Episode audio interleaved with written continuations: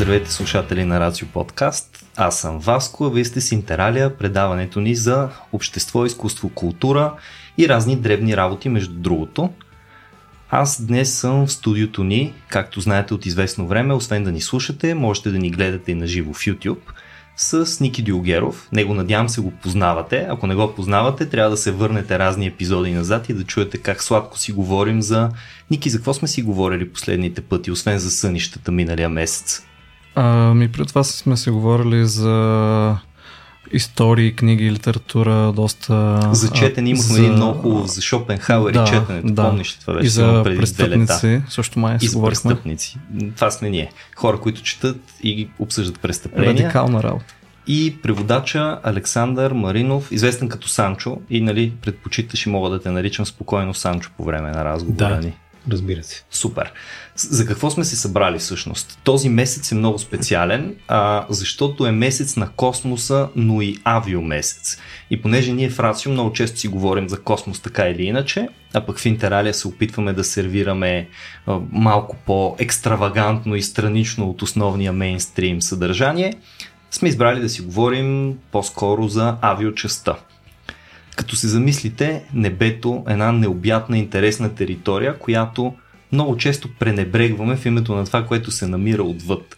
Погледа е някъде там към звездите, другите планети, колонизиране на Марс и така нататък. Що се отнася до нашето собствено присъствие в небето, като изключим а, облачния град, така ли трябва да го преведем, Cloud City на планетата без спин от Междузвездни войни, горе-долу не сме се толкова занимавали с колонизацията му. След нещастните опити на Икар, продължили други провали дълго, дълго време, чак до братята Райт и въпреки последните 120 години, в които успяваме всъщност някакси да се придвижваме поне в небето, ние си оставаме тотални дилетанти. И понеже това все пак е месец на и някакси месец на дилетантите в небето не звучи достатъчно добре, сме решили да го посветим на птиците, истинските господари на небесното пространство. Птиците са много интересни, птиците имат много общо с културата, защото като всяка друга част от природата съпътстват израстването на човека като цивилизация и съответно от най-древни времена фигурират в нашето изкуство и в нашия език, поговорките, които имаме, мислите, които имаме изобщо, те са част от това, което е нашия дом, все още, Земята. Ще видим птиците на Марс как са, когато стигнем до там, ако ние го доживеем, ако не да му мислят следващите.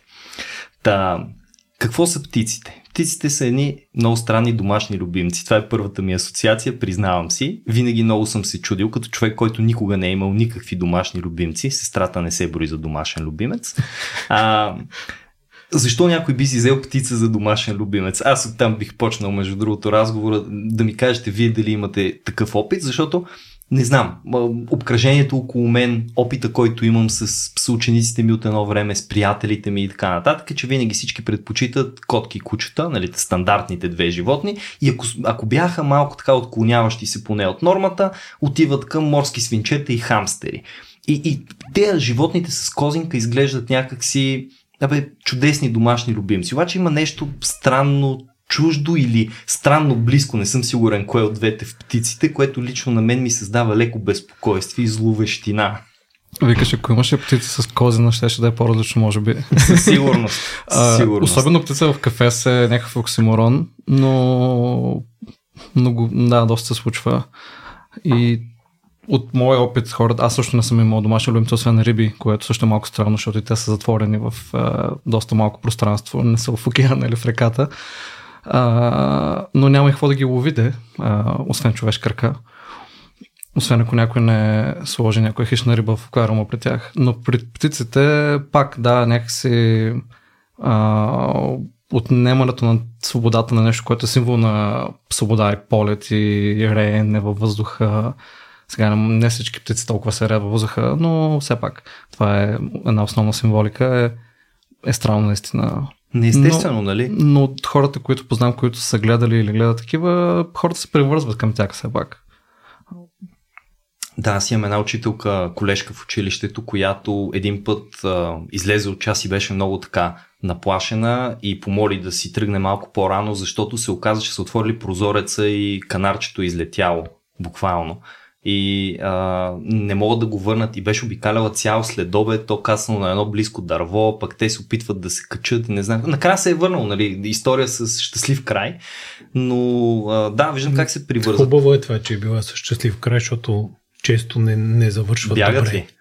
Еми тя, ако не е много привързана птицата, абсолютно си има риска да си излети навънка и да си се запилее някъде и няма да, да се усети да се върне сама. А в този ред на мисли, ако човек има за домашен любимец от така наречените говорещи птици, може ли като си говори с нея да се сближи по някакъв начин? Има ли някакви такива Ами, наблюдения? или Може, м, аз ако трябва да се върна към въпроса, с който започна Васко за птиците като домашни любимци, конкретно в моя случай, аз от малък а, много се интересувах от природа, от животни. Интересни ми бяха и в природата да ги гледам и да ги наблюдавам и да ги гледам вкъщи също. Имал съм най-различни домашни любимци, включително и птици папагали, червенушки. М. Това за слушателите на подкаста ще кажа, ще направя признанието, че всъщност като невръстен природолюбител съм нарушил закона. Защото червенушките са див, дива птица бълга, от българската орнитофауна, която е забранена за отглеждане в, на затворено в домашни условия, но аз въпреки това, не, не знаейки това нещо, съм ги гледал. Та имал съм птици. Интересното е, че някъде, може би около 20 годишен като станах, изведнъж в мен емпирично установих, че се е появила някаква нетърпимост към гледката на птица в клетка. Мгм. Като тези птици, които съм гледал, бяха по-малък, съм може би 10, 12, 13 годишен. С тези червенушки всъщност имахме много силна връзка. Дънди се казваше този Дънди. мъжкия. А, и тогава си ги гледах, много им се радвах. Нали, те в един момент привикват с живота в кафес, нали, не им е толкова. Не, живеят си някакси. Но след това изчезна това и имах нетърпимост. Опитах се около 20 годишен да, да си взема птица пак. Пак а, не тогава вече не беше беше си купена от магазин. Не помна каква точно. И я поддържах, може би, две седмици вкъщи и после я пуснах. Тоест, не я пуснах, я дадох на друг човек. Защото се оказа, че не мога да, както казвате, оксиморона много силно ми влезе. Може би това е най-особеното за тях като домашни любимци, че все пак наистина ти си ги представяш, че в свободната им форма те са някъде там в полет, отиват далече, не знам си какво. Предполагам, отнема доста време за да се привържат и да ги възпиташ да се върнат при теб. Да, да. То, Много зависи каква е птицата, де, но Може да разграничим и домашните любимци птици от а, птиците гледани като кокошки, патки и така нататък за практически е, а, причини. И гъските, които Опитомени, просто са да. зли, не знам защо ги И гледаме. лебедите, и лебедите, между другото, когато срещнах на живо в някакъв парк някъде в Германия, примерно лебед, ми се сториха много зли, което те са лошички. да. е, противоречеше на всичките ми представи за лебеди.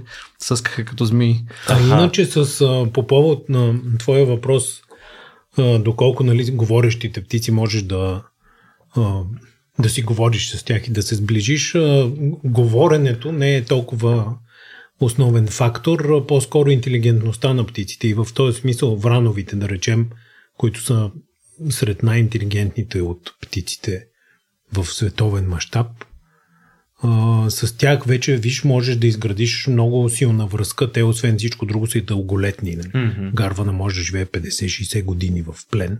Еха. Тоест, нали, в никой случай не трябва да се втурваме сега да ловиме гарвани от дивата природа, за да си ги гледаме като любимци. Нали?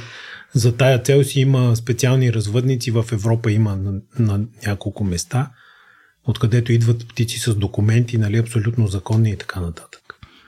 Но те са страшно интелигентни, въпреки че не могат много да говорят. Някои от врановите птици успяват да имитират думи, но се създава една много истинска връзка. Нали, много хора, които гледат такива вранови птици, си ги гледат не в кафе, сами да речем в къщата свободно. Нали? Да. Тя, когато привикне вече, спокойно може да си излиза и навънка. Тя вече има рефлекс да се върне вкъщи. Да. Всъщност, като каза за гарваните, те са, може би, една от най-символичните птици, с най-силна символика, поне в популярната култура, сякаш, по моите наблюдения, аз като така тинейджър, който слушаше мрачна музика и гледаше мрачни филми. Гарванът ми беше един от любимите филми доста дълго време. И може би още, той си е култов филм от 94-та година, мисля. И не съм сигурен кога, къде се поражда а, асоциирането на гарваните. Казвам гарване като сумарно за това, което на английски а, описват като кроу. Мисля, че на български, нали, това е както казва, вранови, вранови птици, да, или да. нещо такова, но а, на английски майсторката са Кроу или Рейвън. Еми да, той е, не Crow, е точно... Рейвън, Рейвън е конкретно Гарван. Ага, да. Crow, the Crow Family са Но всичките са малко да. по един или друг начин символизират често смъртта.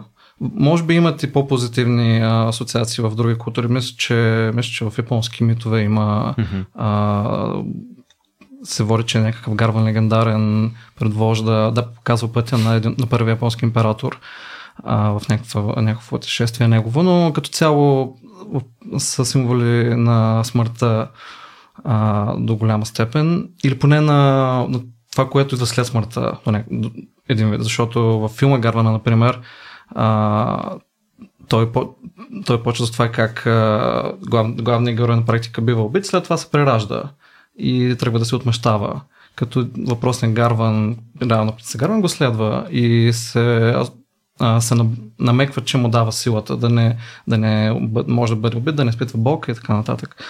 А, което е доста всъщност също парадоксално с филма, защото глав... актьора главната роля Брандън Ли умира по време на снимката да. на филма. Да, верно, че имаше При инцидент с а, халусни а, на една от сцените с престрелка за щастие, след като са заснели доста от сцената с него, успяват да а, довършат филма, макар и с доста, мисля, че CGI и а, актьори, които а, неговия глас. Mm-hmm. Ами да, като статисти, те са мисля, че даже са пробвали с... Направили са маска на лицето му, за да сложат на негови статисти, обаче не, не са се чувствали изобщо окей, другите актьори в сцената и са се отказали от това. Това представете ли си колко е зловещо? Той а... е починал по време на снимките е, да. и е, дайте да направим отливка на лицето му, която някой друг да носи, за да доиграе филма. Да, ами пробвали са за малко, никой не се е почувствал добре от това и накрая мисля, че ползва доста CGI. Не съм сигурен точно за кои mm-hmm. сцени. Със сигурност някои сцената, в които той говори, не е реално той, а са други актьори с близък неговия глас. А, но а, да, за хората, които харесват мрачното, готическото, много препоръчвам филма, ако не са го гледали. Също саундтрака за, за мен е един от а, любимите ми, с много 90-тарска рок, метамузика, грънч, постпънк, Nine Nails, The Cure и така нататък. Много, много обичам този саундтрак, който много допринася също за атмосферата на филма. Та, та там се среща нали, едно а, за хората от моето поколение популярни препратки към гарваните и смъртта, но реално в много и в литературата, и в други филми, и като цяло в а, културата, свързани с гробища, и като цяло граченето на гарването, нали, това... Гарва на грач е грозно да, зловещо, нали така? Да. Ето го гарва на къде се появява това и в българската литература. Да, а, това с гарва на грач и грозно зловещо ми е много м- интересен цитат и любим всъщност, не като литература, а mm-hmm. конкретно, защото аз подозирам, че всъщност става дума за врани. Гарвана, ако е интересно на слушатели и зрители, могат да си пуснат в интернет, има записи. Гарвана всъщност се обажда с едно много приятно mm-hmm. крока, не би го нарекал по-скоро, отколкото грачене, което е много, много приятен звук и изобщо не е нито грозно, нито зловещо. И аз подозирам, че всъщност става дума за врани, които са се събирали там около бесилото и са Или можеше да бъде враните врачат. Враните, Враните врачат. вранят. Враните вранят. Враждебно. А пък по повод а, символиката на Гарвана и на врановите птици като цяло, ние може би трябва да си зачудим. Аз се опитах сега да се сетя в а, скандинавската митология. Те Има. имат голяма роля. Двата гарва на Хугин и Мунин, които Точно. са на раменете на Один и обикалят земята за него. Да. И там, ето, виж, това е един пример съвсем непосредствен от европейския ни Да. контекст, който е в, друг, Да, да, абсолютно. в друга светлина. Абсолютно. Да, те За- там имената им мисля, че са нещо от типа на памет и, и съзнание или мисъл или нещо подобно и даже има такава една спекула, че когато се говори за това как Один ги пуска, той едва ли не влиза в едно медитативно състояние. Пуска ума си да лети М. по край света, да се рее в пространството и така нататък. Тоест в такъв смисъл са тия гарвани, нали? Но, Да, но така че това е такъв, нали, много положителен образ. по-скоро положителен, да. А, ролята им като някакви предвестници на смъртта или следвестници на смъртта, не знам, е свързана най-вероятно с биологията им, защото това са птици опортунисти, които са всеядни и се възползват от всякакви източници на храна, включително мърша, включително и човешка мърша биха яли. Мгм. И като си представим средновековните бойни полета, осени с трупове, по които са накацали врани, гарвани, свраки Да. и се хранят с тях, нормално е в човешкото съзнание рано или късно да се свържат двете неща. Той всъщност и във филма Гарвана не, са, не е отрицателен самия Гарван, ами да- той дава сила на, Мгм, на главния Гарван, нали, да се отмъсти. А, така че интересно как об- обвързане нали, с смъртта, но не, не може да се каже, че е някакъв, някаква лоша фигура, поне в Да. много случаи. А, аз попаднах и на една колекция на стихотворения на Тед Хюс, британски поет от 20 век, която той пише малко след като неговата съпруга се самоубила Силвия Плат. Се самоубила 62 година, мисля, че от 63 година нататък Мгм. той пише стихотворения до, до голяма степен а, в може да се каже, вакуума на след нейната смърт. Сега те, доколкото знам, са били скарани, разделени, което може би още повече допринася за емоцията в поемите. И да, а, има издадена негова стихосбирка, която се казва Crow, точно на английски. Потърсих превед на български, не намерих, а, но може да не съм търсил достатъчно добре. А, и сякаш той използва гарвана като метафора за тази празнота, т.е. може би като метафора за празнотата след смъртта, но с символика, аз, аз за, за мен поне символиката, която вкарва птицата, също леко запълва по някакъв начин, дава смисъл а, и може би помага на поета по някакъв начин. Понеже смъртта е като цяло нещо, което отнема смисъл, може би от най-голямото отнемане на смисъл. А, както и Камил а, препратка към него може да направим с това, че това е единствения най-важният философски въпрос. След това идва всичко останало вече. Така че да, Гарван по някакъв начин дава някакъв смисъл с неговата символика на смъртта за поетите и а, хората на изкуството. И той има много, доста стихотворения. Мисля, че не всички в стихосбирката са свързани с Гарван, но много от тях използват Гарвана по един или друг начин, като герой даже, не толкова като символ навсякъде за смъртта.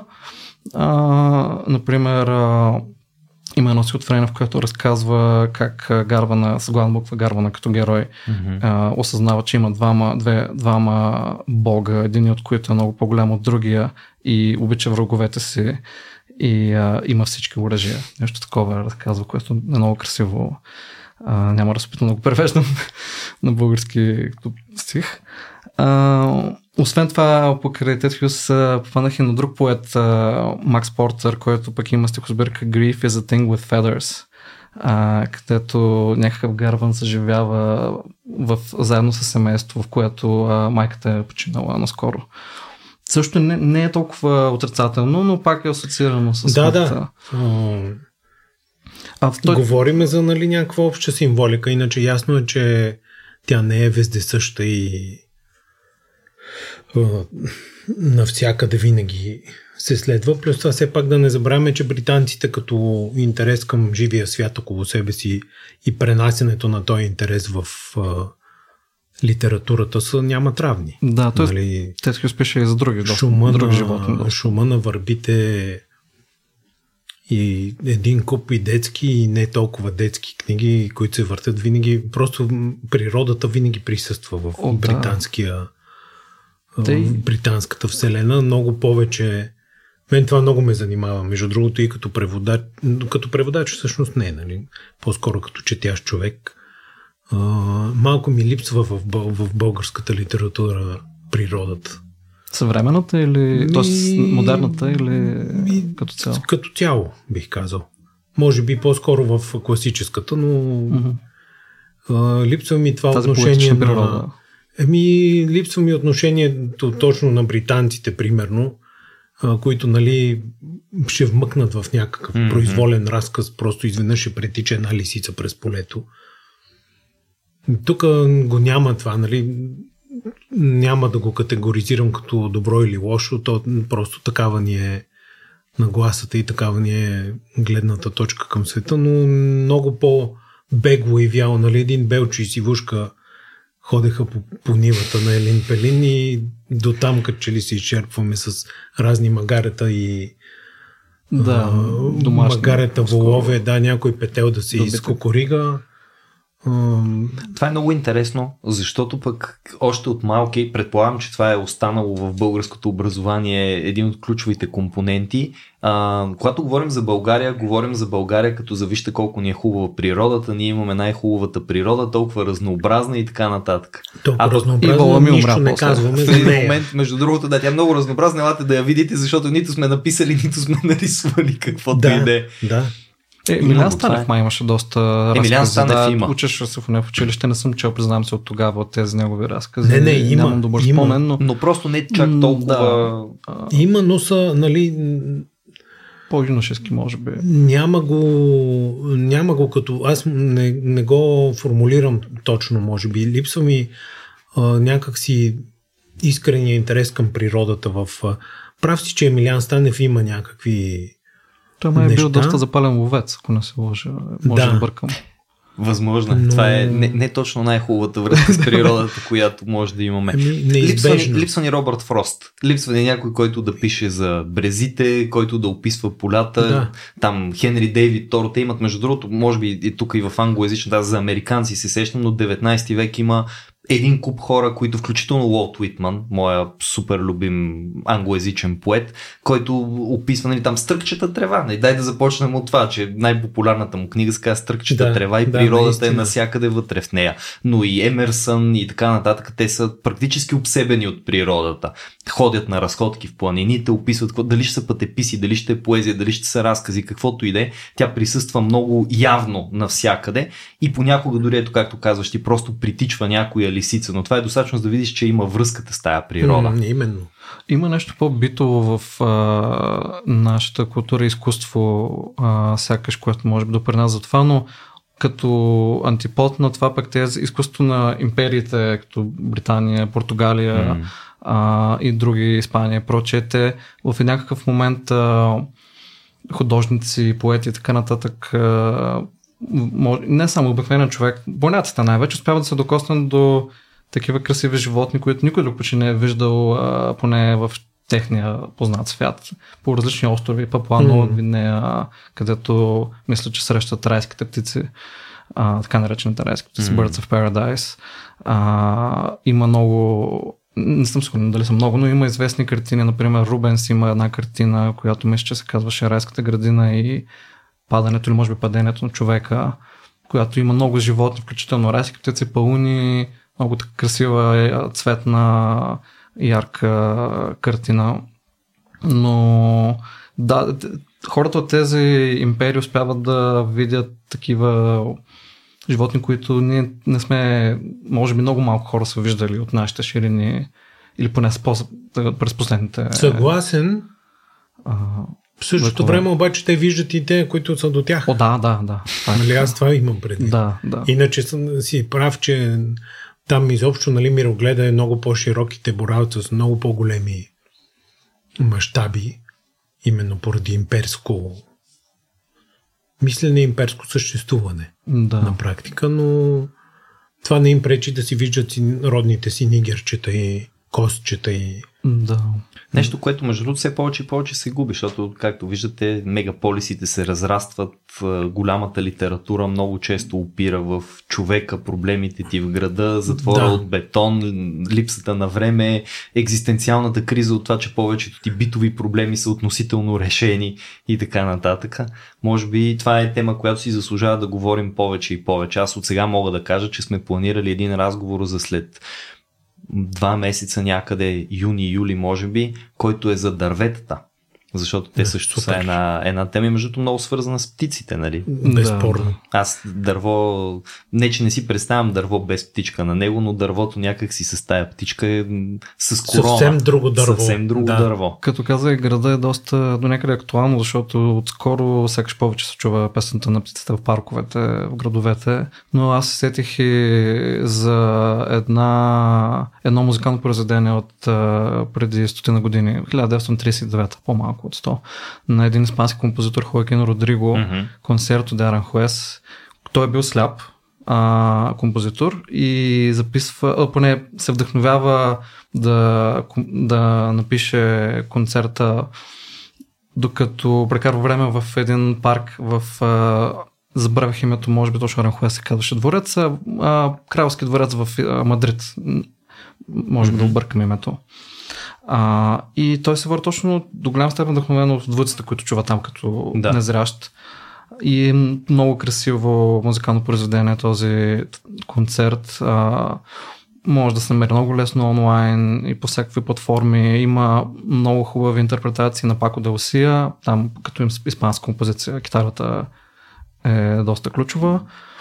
Солов инструмент. И а, бих препоръчал за джаз феновете също на Джим Хол един албум, който е вдъхновен и включва интерпретация на въпросния, въпросното концерто.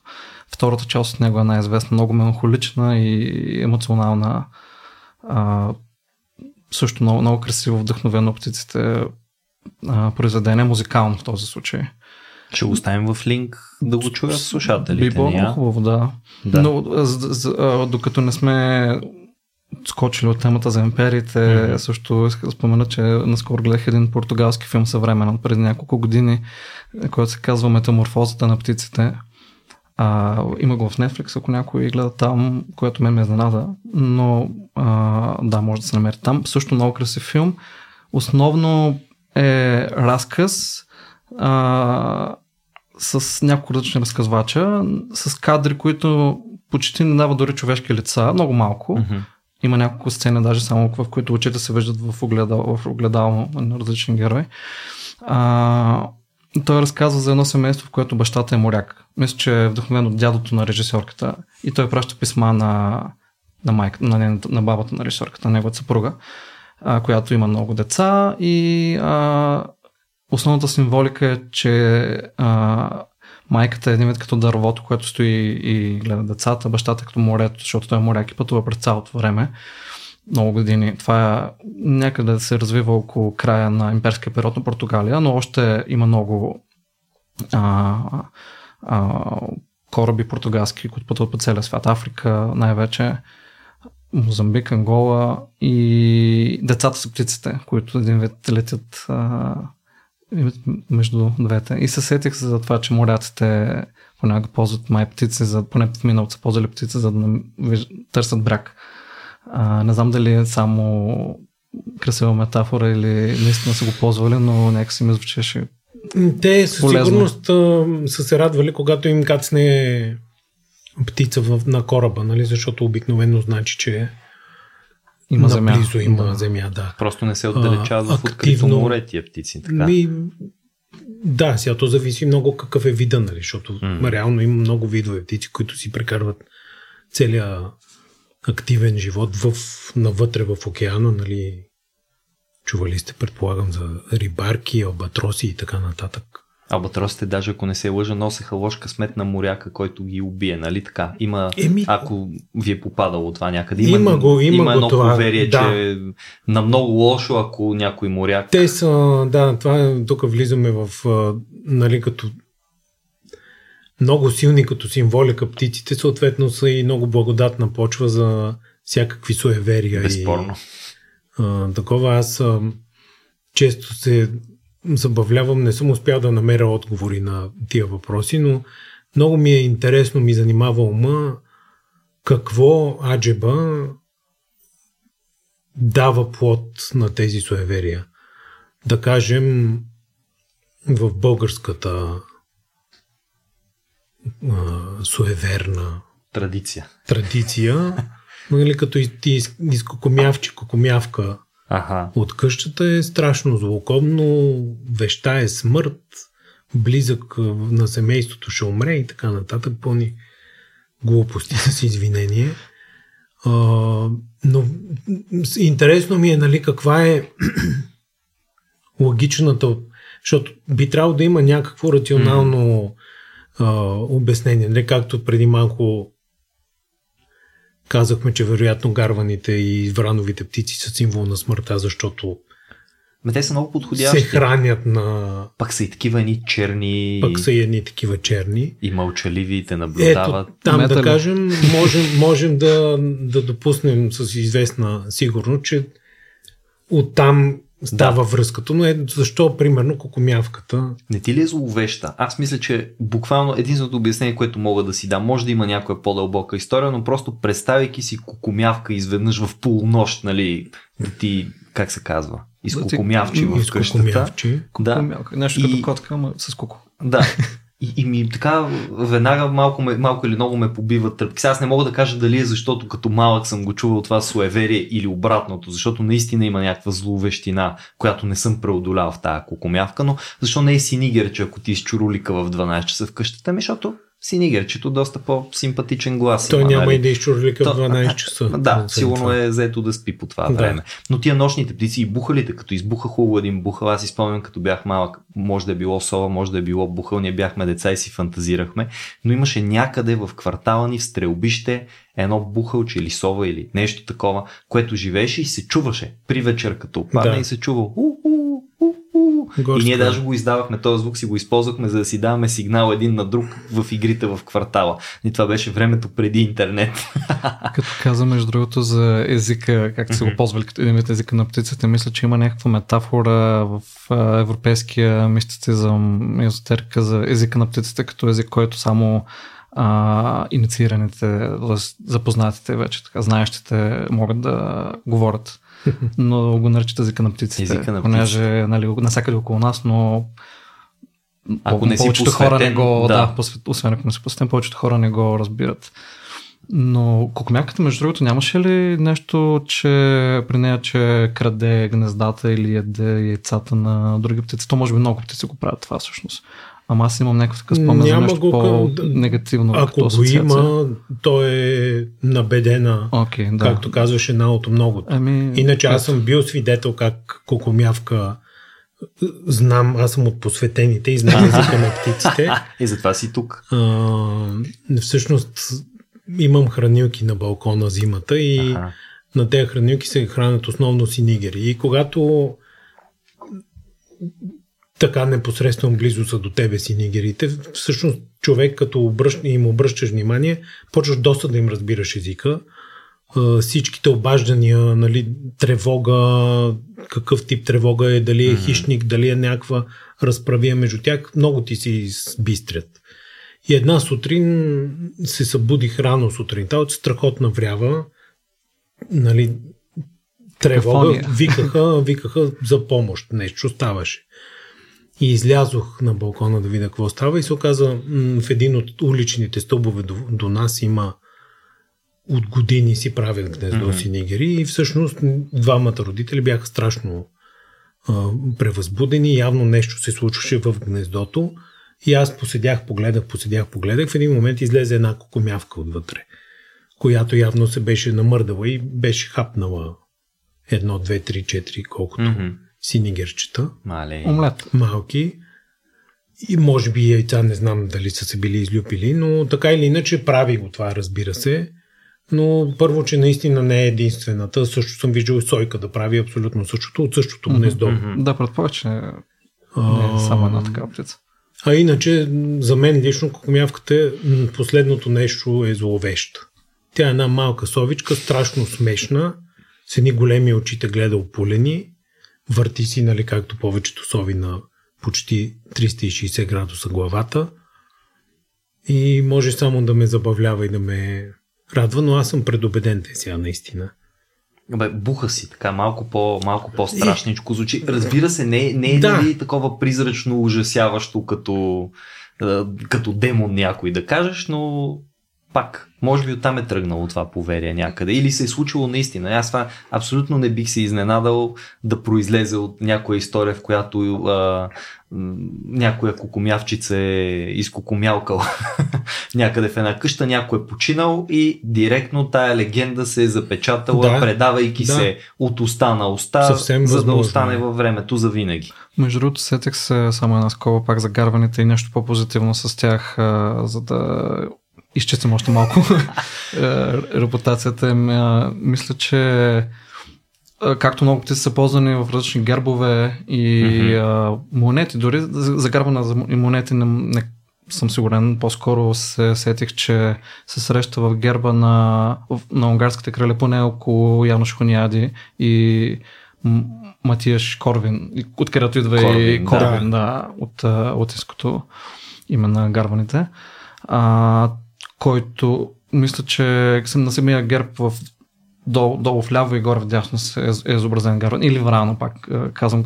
Нещо. През повечето време, когато казвам гарван, казвам много общо. Нещо Да. Рано. Да, да, време нещо. А, и един интересен всъщност а, факт за въпроса на Матия Шкорвин е, че той, доколкото си спомням, им е направил една от най-големите библиотеки в Европа, Мгм. която за съжаление е била унищожена или при превзимането на Будапешта, т.е. те тогава са били два града Буда и Пеща, а в случая Буда от Османската империя или обратно при превзимането на Буда от Австро-Унгария 150 години след това. Май при второто има доста тежко и тежка обсада и доста голяма част от сградата биват унищожени, включително мисля, че и библиотеката, за съжаление. Но да, а, въпросният Корвин, Матиеш, има така добра репутация и дава на гарванията е добра репутация също. С това поне. Готини са. Има, има и в, в Европа на много места си има. Всякъде беше. Май в Англия някъде имаше едно място, където традиционно си живееха гарвани. А това, което е поверието им, че а, Tower of London, Може би. примерно, Да, че докато има гарвани точно- там, никога няма да бъде превзет града или нещо подобно. Имате едно такова поверие Има наистина. на, на много места в Европа, всъщност има м- м- такива колонии, Мгм. някакви вранови птици, които си живеят и, и хората им се радват всъщност и си ги изхващат като част от пейзажа. От друга страна пък, за да разваля всичко положително, което казах и което казахме като цяло, се сетих, че на английски множественото число, думата за множество гарване е murder of Murder of crows, Crows, да. което не е много позитивно, но шанс. Пак работи за репутацията им. Като Едгар Алан По. Ние Да. май не го споменахме него. Очевидния гарван в стаята. Да, който... Но, но да, гарван си много магиоснически такива. Аз винаги си представям, че ако имаш домашен любимец гарван, ти си някакъв страхотен там вещер, чародей или нещо подобно. Гарванът ти стои на една тояга най-отгоре и, и той така с умен поглед се оглежда и следи за враговете ти. Чука на вратата. Очарователни създания са, да, но гарваните със сигурност са много интересни. Аз имам една забавна история с една врана или гарва. Нали? Установихме май, че ние ще ги наричаме сники всичките гарва, Гарги. говорейки за Къде се развива история? Орлов мост. Врана. Врана е, нали? Така. А, която един път си тръгвам от училище, бях ученик, значи минали са повече от 10 години от тогава. И усещам като че някой ми е хвърлил якето си отгоре върху главата. Представете си, едно якето ме е заметнал с якето си. И се чуда кой е това и обръщайки се, нали, отмятам якето от главата си, ма то не е яке. А беше една врана, която е кацнала точно на главата ми. Хуп-хуп и с крилете точно така ми беше забърсала перчема, все едно някой ме помер. И просто направих така и усетих, че избутвам пиле от главата си, една врана. Тут, кацна, погледна ме и стръгна на някъде. Викам, е, гати пича, как просто Те си се- намери място и... Те могат да се закачат съвсем целенасочено да се забавляват и с хора, и с кучета в, по парковете съм ги гледал. Съвсем целенасочено дразнат куче да Аха, примерно, се пускат се, къ- къват го по опашката, то почва да зверски, ядосва, да лае, нали, и те си се, нещо си се кефат от това Аха. нещо. Могат да са и много агресивни в а, размножителния период, всъщност по новините, като се засуши нещо на журналистите, сте забелязали сигурно, че почват да пишат нали, и да правят репортажи за зловещите гарвани, които избиват Да. жителите на София. Това си е всъщност, всъщност съвсем закономерно в размножителния период, когато малките им напуснат гнездото, вече обаче още не са съвсем Мгм. сигурни и те, родителите, де- дебнат наоколо и когато почувстват, че някой застрашава пти, малкото, могат да нападнат. Да. Като това нападение не е нито му откъсват главата или му избожат очите, просто нали, Ходят пикират, кълвят, грачат му, може да е ковне, мене ме е ковала по каската с колелото, като съм бил. Да. Ме, нали, тя ако те ковне по, директно по главата, не през каска, ще, може да ти пусне кръв, но не е много повече от това. А те роват и в букуците, нали? Е, роват, да, да. А, поне се сещам, че в Япония, навсякъде където има, там се бират букука разделно и най-често е до жилищните сгради на едно място с открито, за да, се, да има вентилация, но с мрежа задължително, за да не Аха. бъде а, Да не бъде разхвърлян по улиците. Да, разхвърлям от гарваните. Не съм сигурен дали са врани или гарвани, защото там, там са много големи. Не знам кои са по-големи. Двете може да са. Гарваните са по-големите по принцип. много са големи и са много страшни, ако се тръгнат към тебе да летят. Да, да, да. Веднъж ми се случи тръгна да бягам А почти. Murder of Crows. Да. Беше на открито, нямаше много къде да избягам, за щастие се спасих. Да, аз се сетих, ето проверих преди 15 на минути някъде, просто не стана дума, че на а, Макс Портер книгата даже е преведена Скръпта е твар перната, попадала ми е, просто ми е М. попадало като заглавие и като го каза, реших да го гугълна, ама тая фраза ми беше позната от някъде майче Емили Дикенсън, някъде има някаква препратка към някого, не, не мога да се сетя в момента към кого е, но просто а, штукна ми тук и повод да го сложим. Казвам го, за да си сложа и ментална бележка, да сложим един линк, че хората могат да я намерят и да я прочитат и на български, на английски. Не се съмнявам там разни сайтове има Да. увършани от всички. Трябва да я потърсим, значи. Да. А, аз едно от нещата, които така малко повече четох вкъщи, защото просто е нещо, което съм се интересувал през годините, е не само как ги използваме като символ истинските птици, ами и какви митични и легендарни птици са ни попадали. Защото всъщност има много. А, за разлика от митични и легендарни риби, а, може би морски създания като цяло, пак няма да изравнят птиците като че ли. И много се чудих Ники ти като каза, че нали, имал си риби и така нататък. Ами да, хората имат за домашни любимци риби наистина. Обаче м- по една или друга причина рибите и изобщо морските винаги са ми отстъпвали пред птиците като присъствие в културата, може би защото малко или много е сега, докато си говорим, си дам сметка, очевидно рибите не присъстват в ежедневието ни толкова много, колкото крилатите Точно приятели, така, които са да. наоколо. И нали, има там разни поверия да те посере пиле как е на късмет и кукумявката в 12 часа и калвача какво означава и детско зауди калвача, нали, и така нататък. А, ама от друга страна да те посере риба, никой не ти е казал какво е рибата, бяга, тая дето е тук близко до нас. Нали, особено в нашата част на света рибите не са и чак пък толкова популярни. Ние черпим достатъчно. Ние да, сме на Черно море, имаме и Средиземноморието, похапваме си риба. Обаче вън от тия средиземноморските държави има доста Европа, която няма никакъв излъз на море и не се, не се интересува толкова много. Легендите, приказките, басните, които идват от... Айде, Франция има там, ама пак Франция се интересува от разни лисици, разни коне, разни съвсем други животни. Речните риби сякаш са ловувани от, от птици и хора.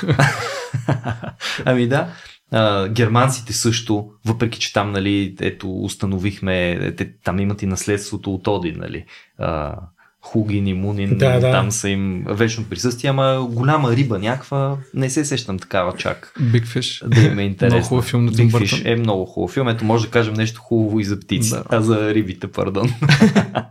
да ги споменем. Нищо ще направим отделен епизод. Та докато се ровичках за разни а, легендарни птици, митични птици, то има нали такива, които са очевидни. Тип а, жар птицата, която е тук при нас през славянската и разни всякакви смесици, полуеквиваленти пълни еквиваленти на фениксите, а там тия персийските, арабските, рух, симург и така нататък. А, огромни, зловещи, готини птици, които се появяват наляво-надясно.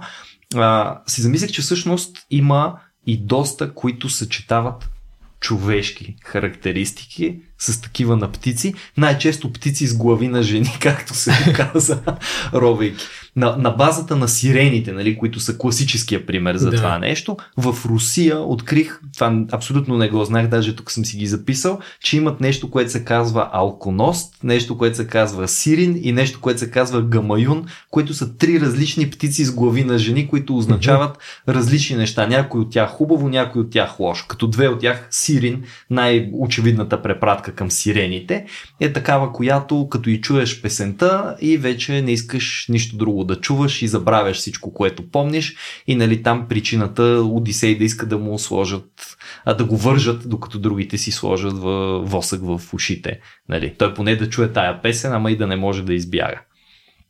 Защото отиде ли при тях, край, няма връщане назад. И това е някаква много странна смес, защото поразгледах така една доста пишна галерия от изображения насякъде, където са ги рисували по стени и по монети. Нали, може да си представите, те се появяват насякъде. Това е едно от най-зловещите неща, които съм виждал. Без да е такова, нали, остри зъби и нещо. Просто самата комбинация. Една голяма птица с глава на жена. Шок. Харпиите, те също Харпиите по същия начин, пък и те са си зловещи. Аз я набедих по-рано, тук беше една приятелка в студиото. Поканих я да дойде, тя така малко се не е живи ето тъмън ще представя като нашата харпия, която ще ни разкъса, ако се грешим в разговора ни. Но тя реши да се оттегли там към гнездото си или може би да турмози други. Та, една пък от много-много интересните птици, които не ми е хрумвало и не съм попадал, намерих е тук в а, книгата на въображаемите създания, в един бестиарий на Борхес, а, който имам готино издание, не знам в коя камера, показвам го там в предната камера да се види, не знам дали се вижда, показвам го във всички камери. А, просто да, да видите, тук има между другото много морски животни и в книжката, в интерес на истината, много хубав предговор има. Борхес казва, това не е книга, която е написана за да се чете последователно, както четете роман. Това е да си го разлистите и да си прочетете 3-4 неща. И едно от нещата, които имаме така с него като споделен интерес, казвам с гордост, защото всеки споделен интерес, Борхес, аз го чувствам като много специален споделен интерес, е, е в близкоисточните култури. Тук се намират много арабски, персийски и проче легенди. Измежду тях се намират и далеко източни, обаче хубавата добавена стойност, която по-скоро не стига толкова много като че ли до Европа, е, че се намират и е разни а, латиноамерикански, mm-hmm. нали, това все пак си му е на него част от историята житейската. И тук има фауната на Чили, една глава, в която е описана птицата, която се казва Аликанто. Чували ли сте за нея? Аз съм чувал, да. Но... Аз не. Ето, аз не бях чувал за това нещо. Птица, която се храни с злато и сребро и съответно сияе в златен или в сребърен цвят, нощна птица е и можеш да я проследиш и ако си достатъчно така умел и я проследиш потайно, ще стигнеш до а, залежи на сребро или на злато. Ако обаче тя те усети, ще те заведе до ръба на някоя скала, която, както пише тук, понеже е много тъмно, ти няма да видиш, че това е ръба на скала и Еми, излиташ и си заминаваш. Разпачали разгуби. И това, което най-много ме впечатли в историята, защото, нали, сега птица, злато, там ние дори може да кажем, че малко или много всичките тия феникси, жар птици, огъня и златото не са си чужди и могат да. да се символизират. Това, което е най-интересно в тази история, че това е птица, която не лети. И причината да не лети не е, че са и закърнели крилете или нещо подобно, а причината е, че се, се е напълнила търбуха, търбуха с, с е тежки тежко. метали. Да. Так, така е. което е поредното доказателство за това колко готини неща може да измисли така, отпуснато човешко въображение, нали, до какви изводи може да стигне. Съвсем логично обяснение, защо тази несъществуваща птица не може да лети. Та така, много, много, много ме впечатли това, а, много интересно. Се, ние тук споменахме няколко пъти латински наименования и проче. Аз имам един въпрос и една много интересна история. Въпросът ми е, Санчо, към теб. Всъщност ти каза, че а, можеш да разкажеш малко повече за биномната номенклатура при птиците, начина по който ги кръщаваме. И всеки, който е виждал имената им преведени, знае, че има поне няколко различни, не знам, и не източника, но начина по който ги кръщаваме. Дали на това, което ядат, дали на начина по който изглеждат. Да, нали? да.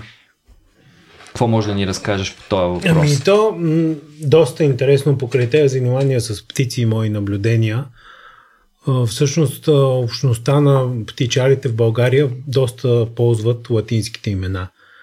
И за мен е по някакъв много интересен начин се, се получи една пресечена точка между интересите, защото аз по образование съм класически филолог. Mm-hmm. И нали, латинския ми е доста непосредствено познат като език. И в същото време нали, ходя на терен в природата, гледаме птици, изведнъж се казва, е, това е еди какво си. Аз някои от думите дори ги знам и ги разбирам, нали. Какво значи? И оттам взех да се чепкам малко повече. Много интересна тази тема се оказва. А, не на последно място, именно заради тази категоризация на mm-hmm. имената. Сега, биномната номенклатура, накратко, ако трябва да кажем за нея, предполагам, че повечето зрители, слушатели а, знаят. Тя е дело на Каролиней през 18 век. Той всъщност е човека, който успява достатъчно убедително и систематично да фокусира нуждата от една единна научна mm-hmm. класификация, която да служи за, за, за категоризирането на целия жив свят. Преди него са правени такива опити, но те не са били достатъчно последователни, за да се задържат. Той всъщност прави тази биномна номенклатура. Биномна, защото както и останалите организми, така и с птиците, всъщност латинското научното име е от две, два компонента. Да. Както е Homo sapiens. Нали? Ние сме също по тази по тази номенклатура. Това е нашия вид. А, и всъщност интересното в а, веднъж като е установена тя като принцип и почва да се следва и се налага в науката, всъщност е много забавно за мен беше да, да изследваш начините по които се, се измислят тия имена, mm-hmm. защото всъщност механизма по който се случва това в днешно време не толкова да речем за европейския свят на гръбначните организми специално, но когато са започнали да ги описват, всъщност всички тия птици, които ние днес познаваме, те е трябвало все пак да бъдат описани. Да. И е много забавно нали, принципите, на които са, а, са измислили имената, като тук те категории, за които ти спомена на латинските имена, се базират, например, дали е, морф, дали е на база морфологични белези на птицата, mm-hmm. може е на хранителните навици на птицата, на някакво специфично поведение нейно, географско или а, географско понятие в смисъл да речем а, колхитския фазан, който и на български така а, нали, пак е топоним Името да. Фазианус колхикус, т.е. от колхида, идва в днешна Грузия. А, може да бъде и а, на база на някакво местообитание, т.е. да речем, тя ми хрумва на една от бобриците името Антос пратенсис. А, това е ливадна mm-hmm. в превод, нали? т.е. някакъв тип среда, в която се среща вида птица. И това всъщност сачки, на мен ми стана много интересно. Не на последно място, защото се оказва, че и на български нали, някои видове се, по същия начин се кръщават пчелояд, да речем, нали, на база на това, че се храни не само с пчели, но, но и с пчели.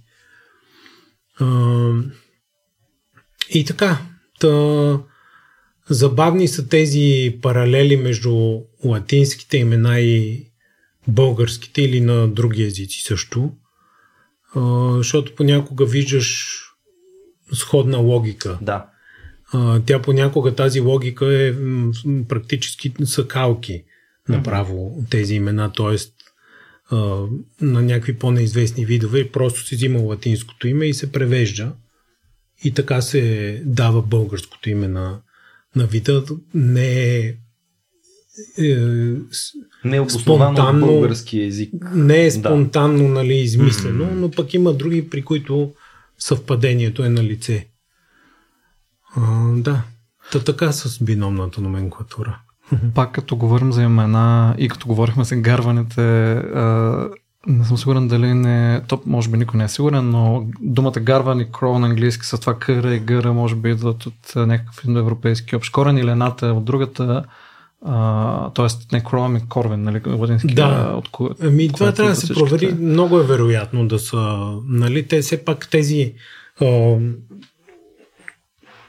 думите за, за природа на някакви такива основни природни понятия, те в много случаи са много стари нали, Мгм. в различните езици ам, се пази този корен, някакви общи индоевропейски корени. При птиците специално много една, една от важните категории, които аз изпуснах всъщност е а, фононимите, т.е. имена, които са свързани с а, някакви част от гласовите характеристики на птицата. И при тях това много, много оказва влияние. Значи, крол и корвус, действително, нали, кръг кръг го има, но това може да е оном- ономатопеично а, название и то, Да, да, то да, да има припокриване, просто защото ние чуваме крррр Да, в, да, в да. обаждането Да, на да. птицата и оттам вторично имаме такава а, конвергенция, да я наречем фонетична, нали? Не казвам, че е едното или другото, просто индикирам, че би могло да е по този начин. Куковицата би била по Куковицата е фононим. да. нали така? Да, тя и на латински е кукулус, и на български Заради е куковица. Кукумявката също е Кукумявката. фононим. А, Ех, тази зла кукумявка, която не е зла. Много, да, много приказвахме за нея. Бухал, много, много всъщност а, има, които са... Виж, и това е хубав израз. Дърта кукумявка. Не знам дали още се среща. Едно време се появяваше наляво надясно, така като хубав обиден израз Да. за възрастна жена. Тази дърта кукумявка. Защо точно кукумявка нямам представа. Милите кукумявчици, те са всъщност толкова хубави, симпатични. Аз всъщност не съм сигурен това, което по-рано казах за че крадат гнезда, дали не е за куковицата точно. Не, Тя, нали, снася в чуждите гнезда? А, Тя може, снася, може би да. И от време на време, може би, хвърля чуждите яйца там, за да си направи място за нейните, Те, или знам ли? куковиците имат адски интересна биология. Тя е доста изследвана. Има още пет пъти по толкова да се изследва mm-hmm. за нея. Много е интересно с биологията на птиците. Ще се върна сега за, на куковицата, но една скоба ще отворя, че е адски интересно как а, те са м, бих казал аз категорично най-непосредствения Мгм. ам, елемент природен, който е най-достъпен за хората и затова и толкова са навлезли в култура и в литература и във всичко. И в същото време колко още много има да се изследва и да се учи за тях. Та един от обектите, които доста така предизвикат учените са куковиците заради тези си гнездови навици. Те са така наречените нидопаразити, мисля, че е правилно да се нарекат, т.е. гнездови Гнездо. паразити. Мгм. А, и а, практически, това предполагам всеки го знае, те паразитират върху няколко вида пойни птици, дебнат момента, в който въпросното семейство снесе яйцата си, отиват и а, снасят свое яйце Да. в а, гнездото, при което едно яйце снасят само. А, оставят го, мисля, че не изхвърлят Аха, не изхвърлят чуждите. Възрастните екземпляри, не, то всъщност е женската това, нали? Мъжкия, той си живее живота.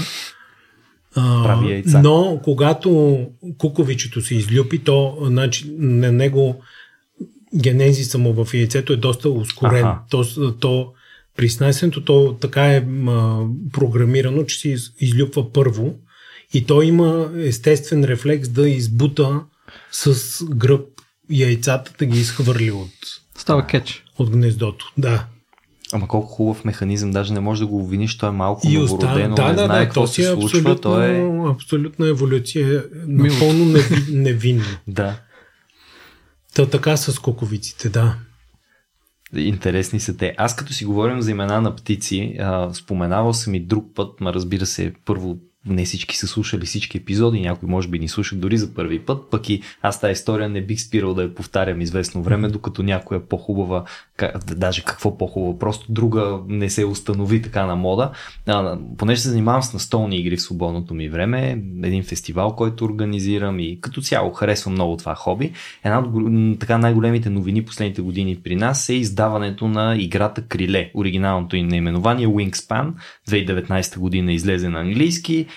и миналата или по-миналата година официално пристигна и при нас. А, изцяло български превод. Тя обаче е американска игра. Много хубава игра, много подходяща както за семейна аудитория, така и за състезателство. Тук се направя реклама на играта. Не съм я аз превеждал, не съм я аз издавал. Това го направиха прекрасните Bluebird Games. Това е първата игра, която издават в интерес. Пак е и са. Bluebird Games. И не е издателство създадено за да издаде тази една игра. Просто много хубаво съвпадение нали, на, на цялото нещо. Там, а, оказа се, че а, играта е американска и голямата част от птиците вътре са американски видове, които изобщо не се срещат в Европа. Мгм. И те си нямат много от тях си нямат имена вън от латинските имена, нямат си популярни названия, съвсем пък на български. И част от процеса по адаптиране на играта за България, тъй като на всяка карта има картинка на птицата, името и на латински, но и едно име такова, което се, което се използва. Аз не знам, то Да. пак има научна стойност, но не е латинското и наименование. Нали? Не е, Нали, нали така? Имат научна стоеност. Тоест в науката би трябвало да се използват альтернативно на На- латинските им наименования. не. Не. В науката си се ползват на, нали, А, там кат- се държи на... категоричния, Окей. категоричния и единствен точен ам, еквивалент езиков е научното име, т.е. латинското име, това дву- двукомпонентно, както казахме като Homo sapiens. Вече на конкретните езици за някои видове си има утвърдени имена, Мгм. Но за други няма такива, защото, както казваш ти, примерно, не са от Не се конкретната фауна или така. И ми оказа се, че се е наложило на доста от тези птици да им се измислят имена и с помощта на двама души, а, асистент Асен Игнатов и да. доцент доктор Ростислав Бекчиев, те са научни да. редактори на, на изданието. А всъщност за първи път тези птици получават някакво наименование на български язик, което аз направо бих казал си е достоен подвиг, нали? Постижение. надхвърлящ самото съществуване на игра като някакъв модул за забавление или каквото е. Това си е направо научен труд. То си е, да, то, това е редовна практика. Всъщност ние, аз като преводач се е случило да превеждам и научно-популярни текстове. Едно време превеждах филми много и често съм прибягвал до услугите на научен редактор, с който понякога той самия ми предлага най-точното име на птицата или друга, друг организъм, не е конкретно само за птици. А, понякога заедно също сме Мгм. измислили, като в този случай а, обикновено се гледа латинското име, но се гледа нали, а, Как е навлязло в популярно т.е. и смислово. А, какво значи. Да. А, латинското име правят се паралели с други езици, да речем руската школа, а, те нали, доста издават всякакви книги. Мгм. А, имат а, така, за доста от световната фауна имат някакви имена. Или немски, или английски, просто ползват се няколко на няколко м- настоящи езика имената и а, латинското, за да се избере най-удачното за конкретния вид. Тоест ти на практика си именувал също разни Именувал видове. съм, да, да, именувал съм и понеже, както стана дума, съм и класически филолог, все пак нали, разбирам латинския Мгм. когато става дума, имам доста познати в биологичните среди и се случва да ми се обаждат и да ми казват как да или някой съществуващ вид да го как да го преведем на български най-удачно. Да. Имаше една а, една орхидея, обаче няма да се сета латинското име, те ще ми се смеят тя ботаниците, ще се но, но тя е на български е от а, пчелиците. Пчелиците са едно от семействата Така. орхидеи. И тя на, на латински е еди какво си ся, а, офрис, може би. Офрис мамоза. Мгм. Мамоза е, значи, гърдеста, Да. нали, цицеста и много се смяхме. Те ме питаха как и а, се чудихме дали да е гърдеста, цицестата, забавлявахме се по този начин. Та и такива неща сме, а, сме кръщавали. Случвало се да ме питат за как да кръстим. Искаме, еди, какво си, някаква боболечка, примерно. Даже дали веднъж точно с Ростислав не си говорихме. Той, понеже с насекоми се занимава Да. основно, и той ме попита така, искам да кръста нещо, името му да значи еди какво си, и заедно измислихме латинско име за Жестоко. новооткрит вид. Да, жестоко. Много яко, да. Като каза Васко за, че са американски птиците, се сетих, че има една много известна култова книга за американските птици от 19 век. Мисля, че първата половина нека на 19 век в рамките на 5-10 години, може би повече е писана от, а, от Джон Джеймс Одюбон. Мисля, че беше името на авторът. По-скоро може би един от авторите, с който е, е главният автор, но тя съдържа иллюстрации на доста американски. Мисля, че 430 няколко иллюстрации на птици, които се срещат в САЩ. А, не съм сигурен всъщност дали е само САЩ или Северна Америка като цяло. Мисля, че беше, Или дали не беше изчерпателен труд на цяла Северна Америка. Може би те в Южна сигурно са вече прекалено много. Не, не, да. Южна няма да я пипаме изобщо. Но на орнитофауната, мисля, че за Северна Америка си е на цялата орнитофауна, включително с иллюстрации. Нещо, Това е велик труд. О, което са, да, адски красиви отново, а, като се говорихме за красиви неща са птици в изкуството, адски красиви иллюстрации, а, от, мисля, че различни иллюстратори са някои от тях, но а, още нещо ин- интересно, което попаднах за книгата е, че тя е една от най-скъпите книги. А, продавана е на търк, няко, няколко нейни първи издания са продавани на търк, мисля, че са общо около 130 в цял свят, от които над 100 са в а, държавни институции, ако не се лъжа, и има около 15, които са в частни колекции. И през последните 10 години е продаден два пъти на търк, като единия път е за около...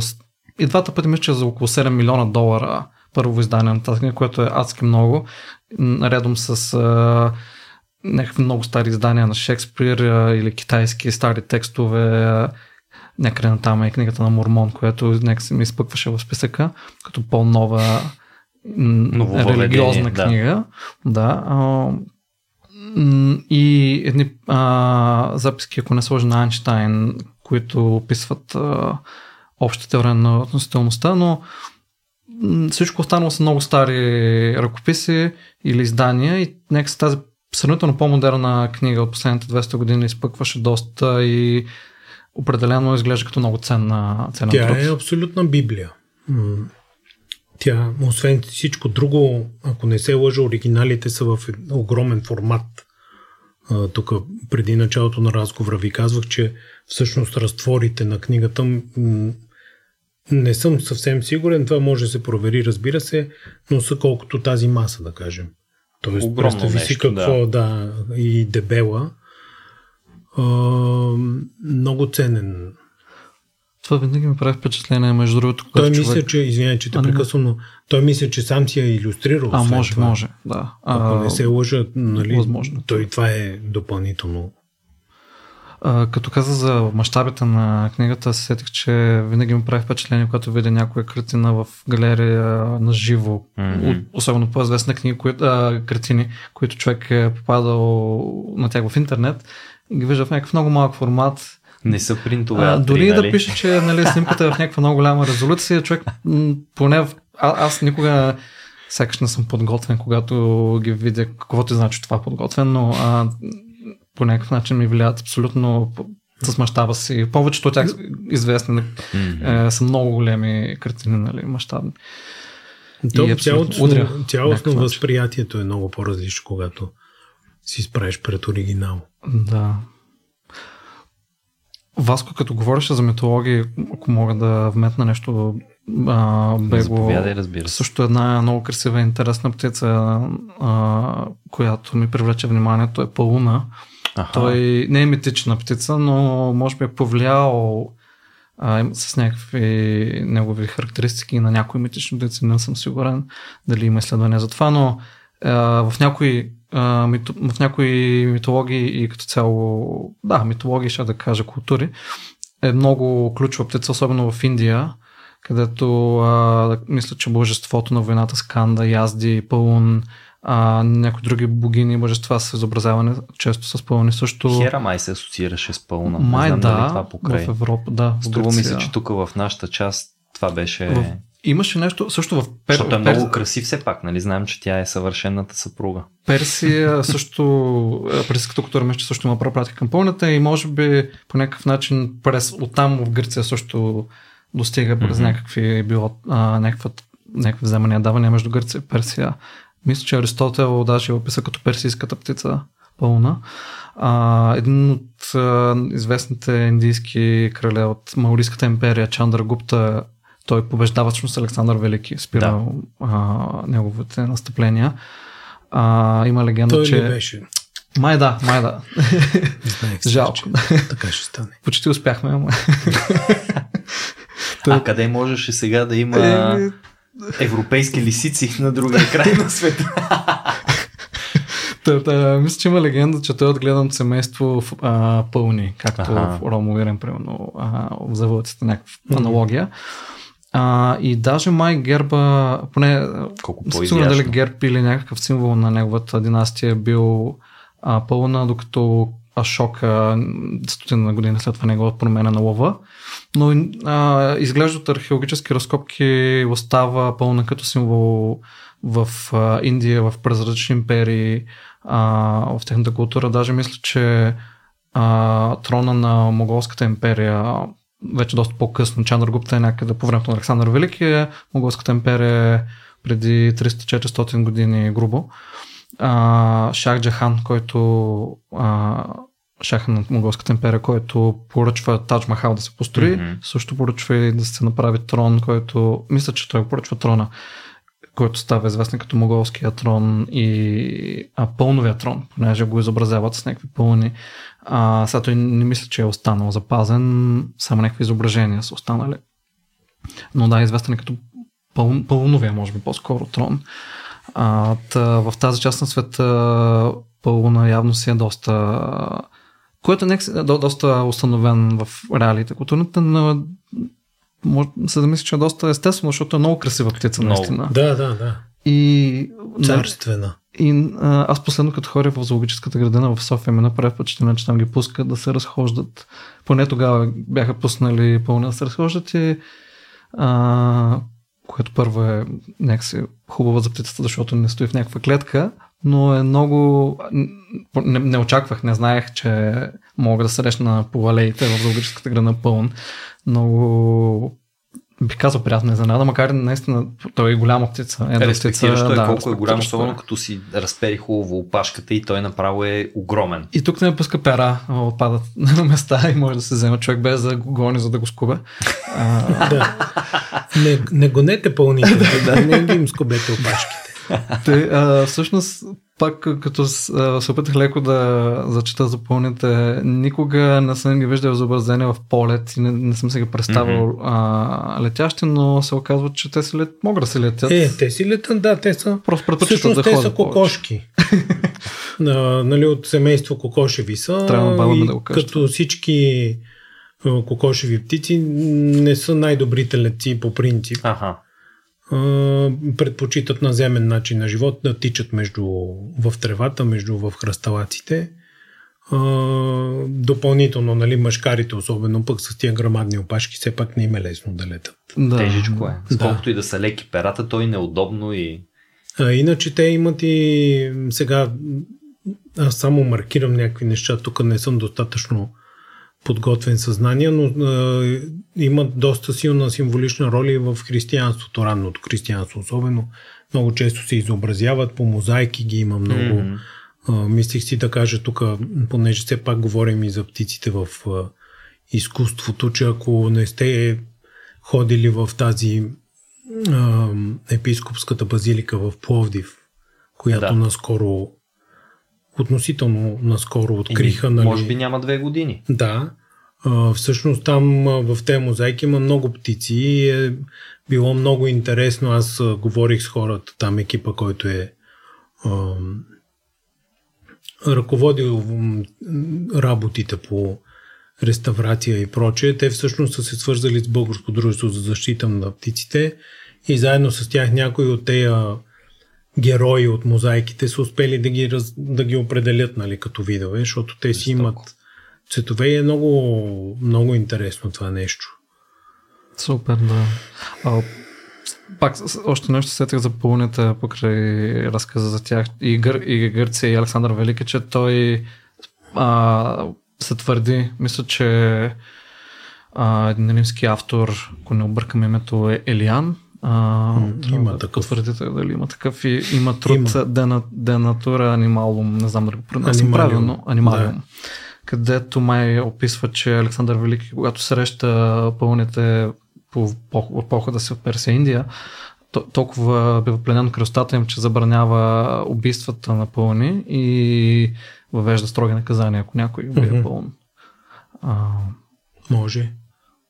И не случайно тази птица е се оказва по кралски дворове, в разни екзотични да. менажери, където да се разхожда свободно в красотата си. И в същото време се опитвам да се сетя в момента дали в Римската империя не беше страшен деликатес език от пълн. А, а да. имаше нещо, в коя каза? А, Римската. Да, и това, и на това мисля, че попаднах.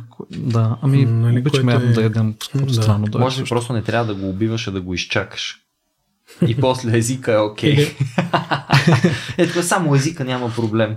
Всъщност, като се говорим за красотата на птиците и то пак един вид омагиосване от природата и живота, а, което въжи за всички птици горе-долу, за които говорихме до тук и природата, се сетих за има много няко... има различни хора в различни сфери на изкуството, било то кино, литература, както говорихме по-рано за, нали, ти както каза Санчо, за в Англия подхода mm-hmm. към, както поменават повече mm-hmm. животни, природа. А, се, бях сетил, че някъде бях чул в интервю от, с Верна Херцог, режисьора, а, бяха го попитали, май беше пак някакъв подкаст, бяха го попитали коя книга, коя е любимата книга или коя книга, ако трябва да препоръча една книга на слушателите, коя би била тя. И, и той се замисли и първо каза, че трудно може една книга, но след това каза, че ако трябва все пак да избере една, това би била а, книгата, тя се казва The Peregrine, Скол Скитник, мисля, че е на български, така е. на един английски автор, от, който е пише 67 година, някъде, ако не се лъжа, J.A. Бейкър. Той, той не е бил писател, не се е занимавал с литература професионално през живота си. Има само две книги, тази, която и тя не е много дълга дори. И още една, пак свързана с природата в Есекс. Той мисля, че живее в Есекс. И то не, не целият този район, ами някаква много малка част, някакъв малък отрязък от него. А, и и хобито му е било, за бил е малко учител, малко е работил в офиси на различни компании а, тогава и хобито му е било да гледа птици, наблюдава птици и си води дневник през цялото това време и а, в някакъв момент а, пише книгата за Сокола Скитник, като той в нея описва, че разказва, че а, съдържа наблюдение негови от една зима, но а на критиците не смятат, че като цяло най-вероятно съдържа общи негови наблюдения през целия му период на наблюдаване на птици. А, и той много поетично описва своите наблюдения, размисли като цяло за птиците и скола скидни, като почва с общи неща за а, това как обича да се къпе на сравнително малко по-плитко, а, не е супер дълбока вода, а, как всеки ден гледа да се къпе сокола, защото иначе се събират различни бактерии и други mm. организми, не му е приятно. А, после как ловува, което е може би най-основното при него, или като пикира, или а, не с пикиране. А, и измежду всичките, до някъде статистики той дава проценти по неговите наблюдения какви различни видове птици яде Сокола.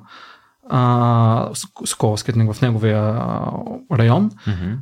Има много красиви размисли за, като цяло за живота и аз се опитах много груба подготовка за записа да преведа един пасаж, много кратък от книгата, където той описва как да подходи човек, когато иска да а, търси Соколския mm-hmm. да наблюдава, което гласи нещо от този род, доста а, импровизирано от мен. Покрийте бляска в очите, прикрийте треперещите ръце, закрийте сериозно замисленото лице, бъдете в покой като дърво. Соколът скитник не се страхува от нищо, което може да забележи ясно и отдалеч. Приближете се към него на открит терен с равномерна непоколебима стъпка. Нека фигурата ви се оголемява без да променя очертанията си. Никога не се криете, освен ако не се скриете напълно. Бъдете сами, захвърлете скришната странност на човека, от, а, бягате от враждебността на фермите. Научете да се страхувате, да, а, да споделяш страх е най-силната връзка. Овецът трябва да се превърне в плячката си. Каквото е, е сега и трябва да притежава вибриращата интензивност на стрела, забиваща се в дърво. Вчера е замъглено и безцветно. Преди седмица не сте били родени. Упорствайте, издръжте, следвайте, гледайте. А, със сигурност може да се преведе по-добре, но а, и, и съдържа много такива пасажи книгата, много негови поетични размишления, за, които прекрачват а, просто размислата за птицата. А, и предполагам за това, това е причината много хора, не само, автор, не само автори на, на литература свързана с природа и птици, да много да харесват тази книга, която mm. да стигне до Вернер Херцог в някакъв момент. А, ами хора от различни среди на изкуството, но се, се чудя дали няма още нещо, което да кара Херцог точно да харесва тази книга, което а, може би се крие в а, подхода на не точно не търсене точно на факти, ами на някаква по-дълбока истина, която човек усеща до някаква степен, понеже все пак емоциите във всички тези преживявания, като наблюдание на птици, а, както Херцог има много документални филми, които са много често за много особени теми, било то вулкани, метеори mm. или а, племена, мисля, че имаше също някакви а, той, и може би и двамата, но Херцог е известен с това, че търси да покаже не точно, дори не винаги задочно на нещо фактологически вярно, стига да покаже някаква за, истина за него или за зрителите, или да може да предаде нещо такова, като тук истина е доста разтеглив, все пак казано, но да предаде, може би, някаква емоция а, и това усещане, което той е усетил. И, и това а, също а, ми напомня за пълните и тази, това очарование, което може би изпитваме, когато видим нещо толкова омагосващо пред нас на живо, което аз не мога да кажа, че толкова често съм изпитвал. Може би като съм виждал някакви картини, както по-рано се говорихме на живо, а, определено с животните е малко по-трудно, защото не е и като да влияят по същия начин, когато ги видиш затворени в зоологическа градина. Е, да, Затова да. пълните разхождащи се и залейте, а, макар и съзнанието, че най-вероятно в някакъв момент ги затварят, а, пак е някакъв лек компромис с а, опитомяването на тази магия. Mm. Но пък на живо толкова красиви. Аз мога ли да се хвана за Сокола Скитник и да разкажа една малко по-дълга историка? Разбира се, добре дошъл си. А... Тук сме за това да си разказваме Обаче, истории. да, понеже стана дума и за имената на птиците и прочее, точно покрай Сокола Скитник е, има една много хубава, според мен, история, която иллюстрира това, което ме вълнува мен като проблематика с имена на птици и прочее. Mm-hmm. Каква е тя? Перегринус, което е латинското име на научното име на Сокола Скитник, в класическия латински язик означава чуж, чужд непознат. А, в средновековния латински, когато християнството вече е навлязло в Европа и поклонничеството е доста разпространено като форма някаква на израз на вярата. Прилагателното перегринус, освен чуж непознат, започва да има а, смисъла именно на скитащ а, поклонник. Да. Защото, защо? Защото това са хора в а, твоя район, се появяват изведнъж някакви непознати чужди хора, Които минават оттам. които минават, да. И Скит- така се добива това значение на скитащ по-скоро в средновековния латински.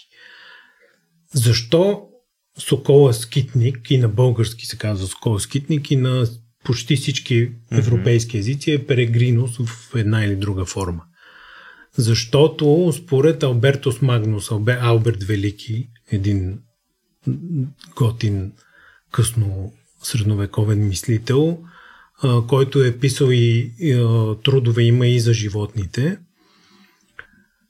И конкретно за соколите. Той е бил в, ако не се лъжа, в двора на Фридрих II, който е император на, може би, свещената Римска империя, да не се права на по-начетен, отколкото То съм. мисля, че си прав. А, така или иначе, той е- в неговия двор а, е бил нали, някакъв придворен учен, писал е трудове и за соколите, които естествено са нали, на всеки владетел слабо място, ходили са на лов с соколи и така нататък.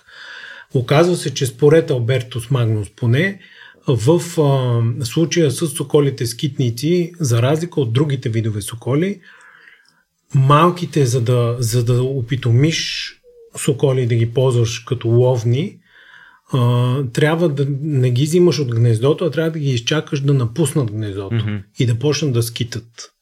И оттам Албертус Магно каза, това, това е фалко перегринус. Това е, тоест, това е Скитащия. сокол, защото малките му се взимат след като вече са напуснали Аха. гнездото и са скитащи птици. И по този начин всъщност стигаме до това име на този сокол.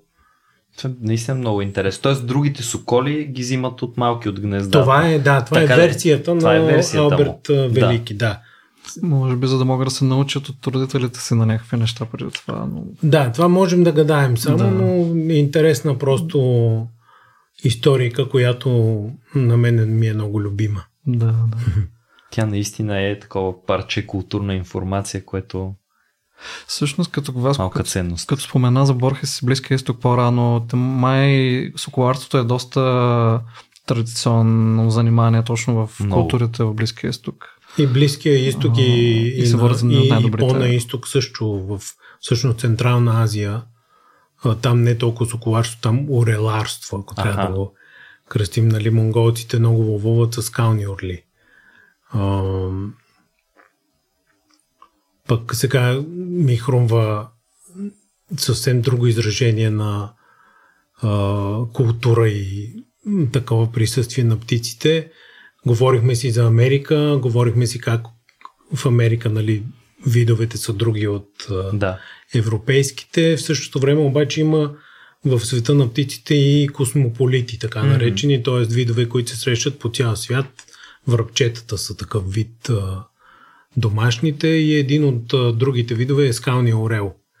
И една интересна информация м- сега ми излиза в ума, че а, тези типични украси за глава на индианците, северноамериканските, които са с многото пера те обикновено са бели с черен кант М. отгоре. Всъщност това са опашни пера на а, млади скални орли. Млади. Да, всъщност а, като напуснат гнездото, птиците са с бяла опашка с черен кант, след което вече като на втората година, примерно, или на третата, тя си сменя цвета, става кафява опашката. Мгм. И всъщност само млади орли и тъй като това е традиционно, нали, а, тяхно в момента в щатите има някакви регулации как, как точно да се вземат тези пера, нали, така че да не се вреди на популацията. Скубат им опашките, вероятно, но не знам как точно е регулирано, Да. но има нали, някаква квота.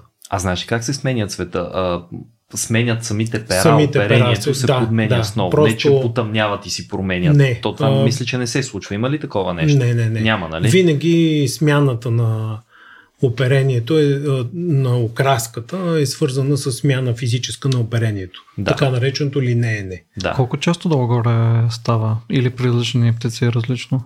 Ми, не мога да отговоря категорично на този въпрос, но мисля, че а,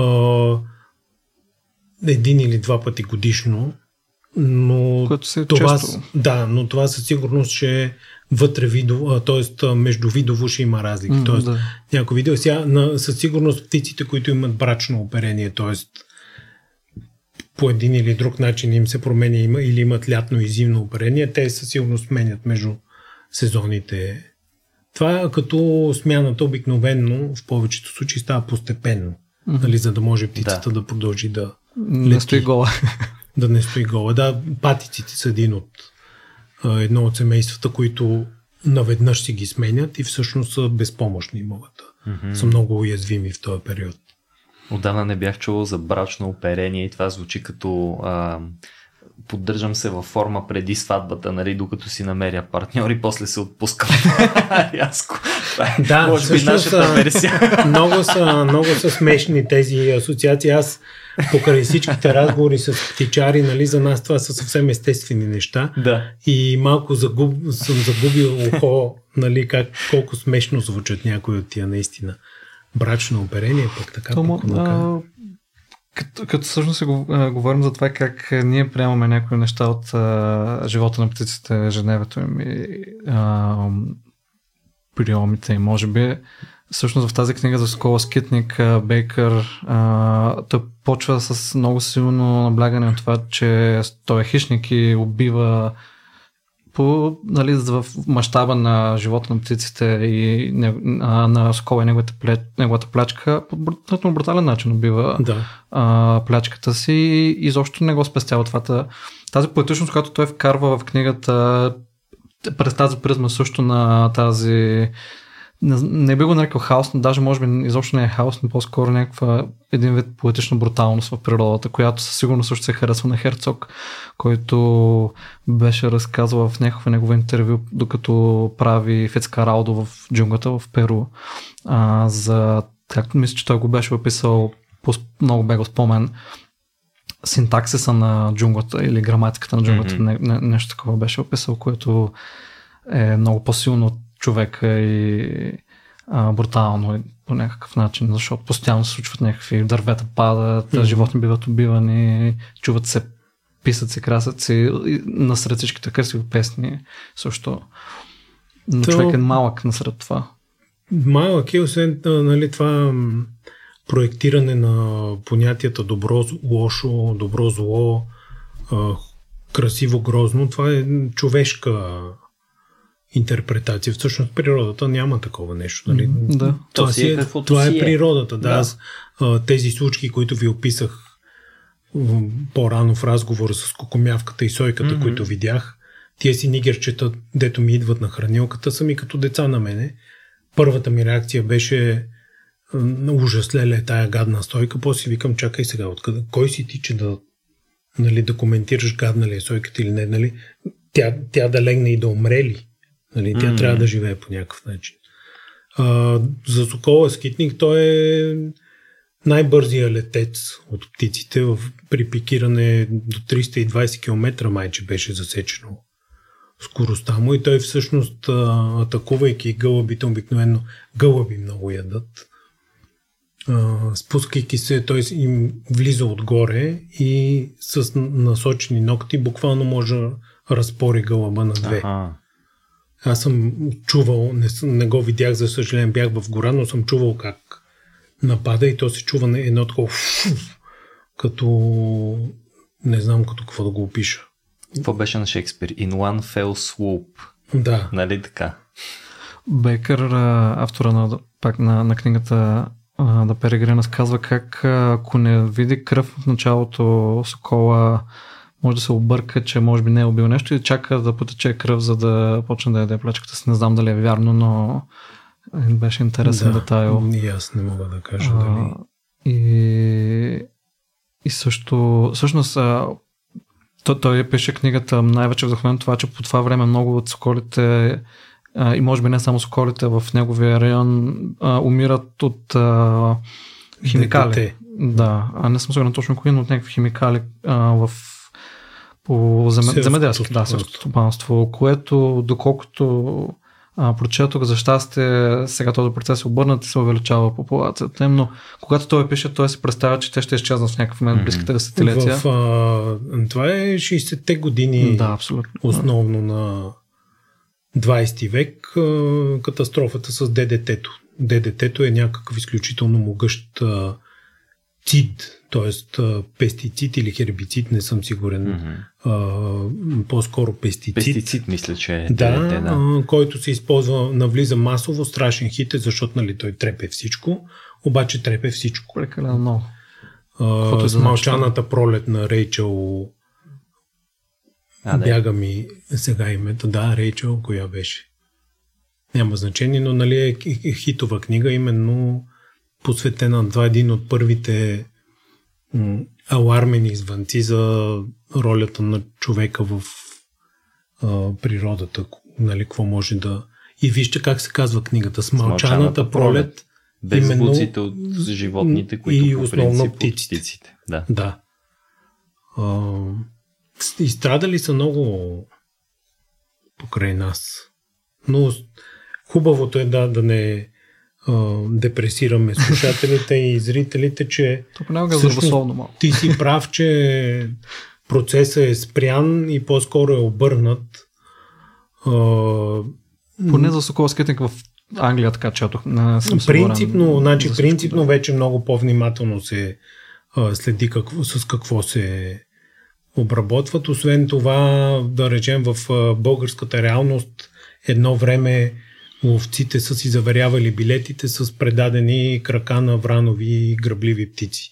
Те са смятани Мгм. за вредители. Това е изключително досадно и устаряло морално и всякак определение, нали, вредител в природата. Няма вредител в природата сама по себе си не може да има вредител. Има някаква екосистема, която си има някакви взаимодействия вътрешни.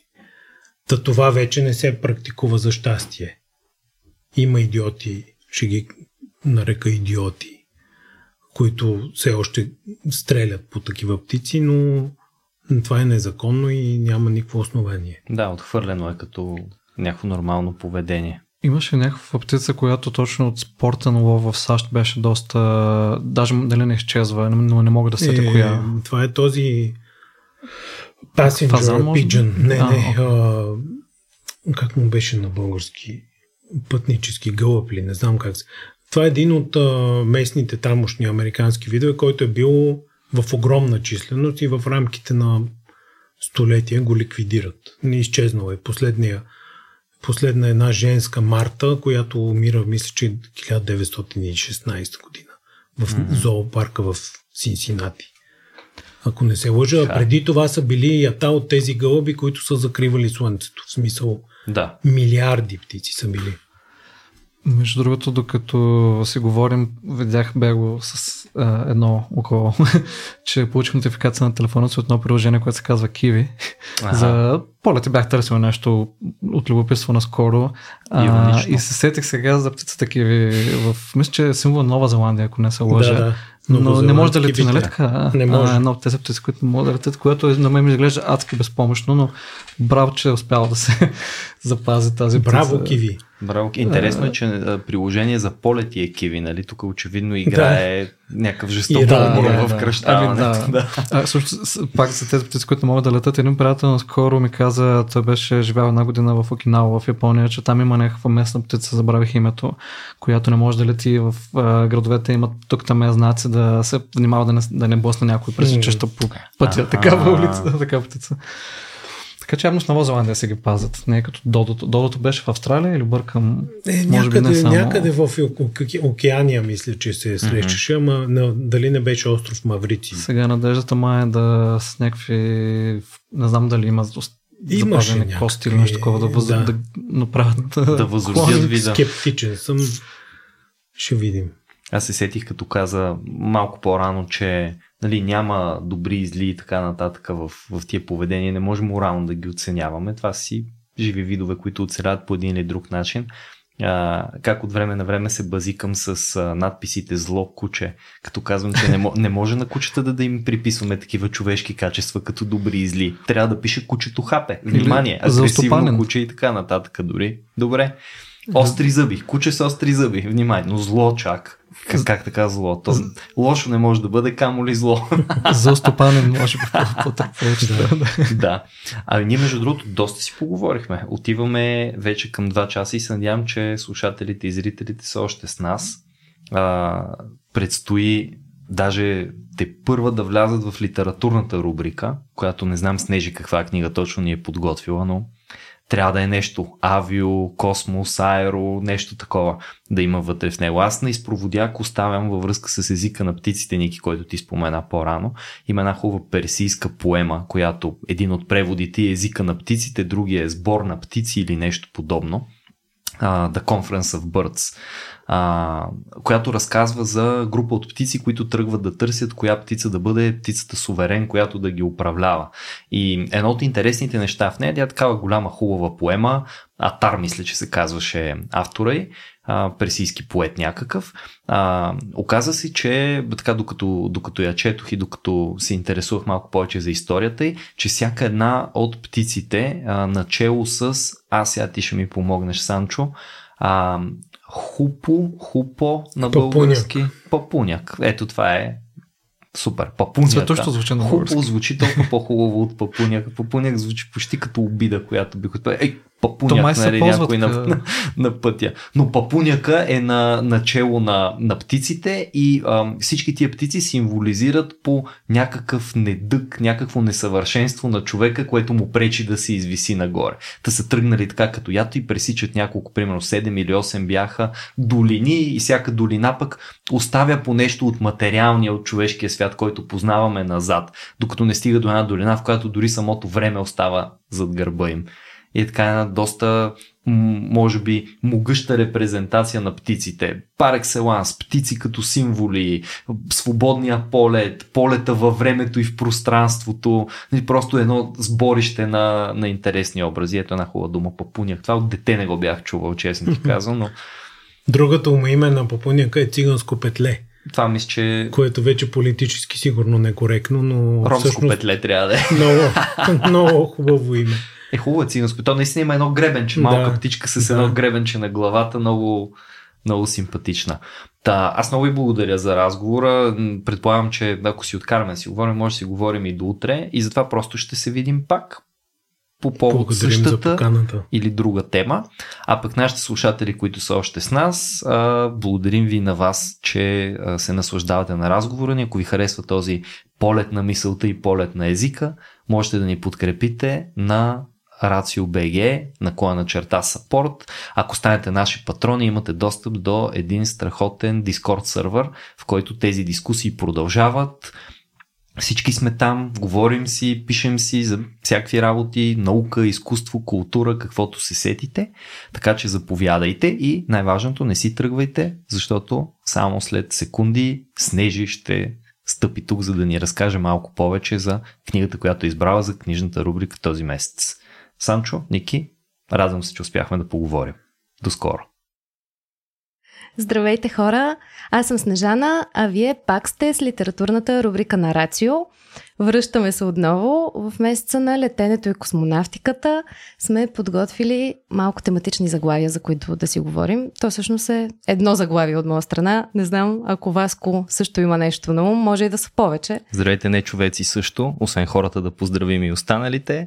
А, ами не, аз даже ще бъда много изненадан от това, което имаш да ми разкажеш. Защото всичко, което знам е, че то е свързано с тематичния ни месец на космонавтиката и летенето и това е. Аз много се чудех за какво да говоря. Колебаех се между mm-hmm. някои от любимите ми книги, които успях да свържа с темата, на Уилям Уортън Пилето и Страх от летене на Ерика Джонг. Обаче реших да се предизвикам и да прочета нещо по-нетрадиционно. А, на една от предишните срещи на литературния ни клуб си говорихме за биографии и автобиографии. Така беше. Беше супер сбирка, между другото. Много интересни неща научихме и аз, понеже не съм чела много в тая област, реших да използвам повода и да прочета биографията на братята Райт, написана от Дейвид Макала. И всъщност много ме впечатли и затова днеска исках да ви я препоръчам и да ви разкажа малко повече за нея. Васко, ти знаеш ли кои са тези братя? Освен, че се казват Орвил и Уилбър, абсолютно нищо друго не знам с тях. Е, нали, и нещото, с което са останали в историята, де, като първите хора планирали и осъществили моторен самолетен полет. Моторен, точно нали така? Това е важно. полет с моторен самолет, точно така. Yes. Това се е случило през 1903 година и полета е продължил 12 секунди. Но а, тяхното постижение, само за контекст, е толкова голямо в историята и прогреса на авиацията и космонавтиката, mm-hmm. а, че след това, когато Армстронг каца на Луната, носи със себе си парченца от техния самолет Flyer 1. Тоест, всъщност с който са извършили този носи полет. го и си го връща или го оставя на Луната и това е един от първите артефакти, които се намират там? Ами, ще те излъжа, мисля, че го оставя, обаче не съм сигурна, така че Има, ако не се лъжа, един призная. седмичен епизод тази седмица, другата седмица, който е посветен на отпадъците на Луната. Петко и Кереко ще говорят, затова интересно ми е дали той е отпадък. Дали този отпадък е там? Дали е отпадък всъщност? Защото това е все пак парченце от историята на човечеството. Това е да, едно мини паметниче на културата. Той в момента, между другото, този самолет може да се види в музея на аеронавтиката в Вашингтон. Освен това парче. Точно така, липсващата, липсващата част. Но да, толкова голямо е нещото, което mm-hmm. а, те са направили. Аз също не бях много запозната с а, техния живот. И ако нашите слушатели също не са, тази биография, за която ви говоря днес, е много добро място, откъдето да се запознаете. А, нейният автор е историк, писател, има два полицара сред всичките си там титли и награди, които е получавал а, mm-hmm. за дейността си. А самата книга е написана на много интересен и достъпен език. Просто въвеждате в историята на тия хора и за разлика от повечето биографии, сега това не знам дали е плюс или минус, зависи от четящото устройство, I guess, но е така по-тъничка, примерно 300-400 страници само. Както каза, добро начало, в крайна сметка. Много, да.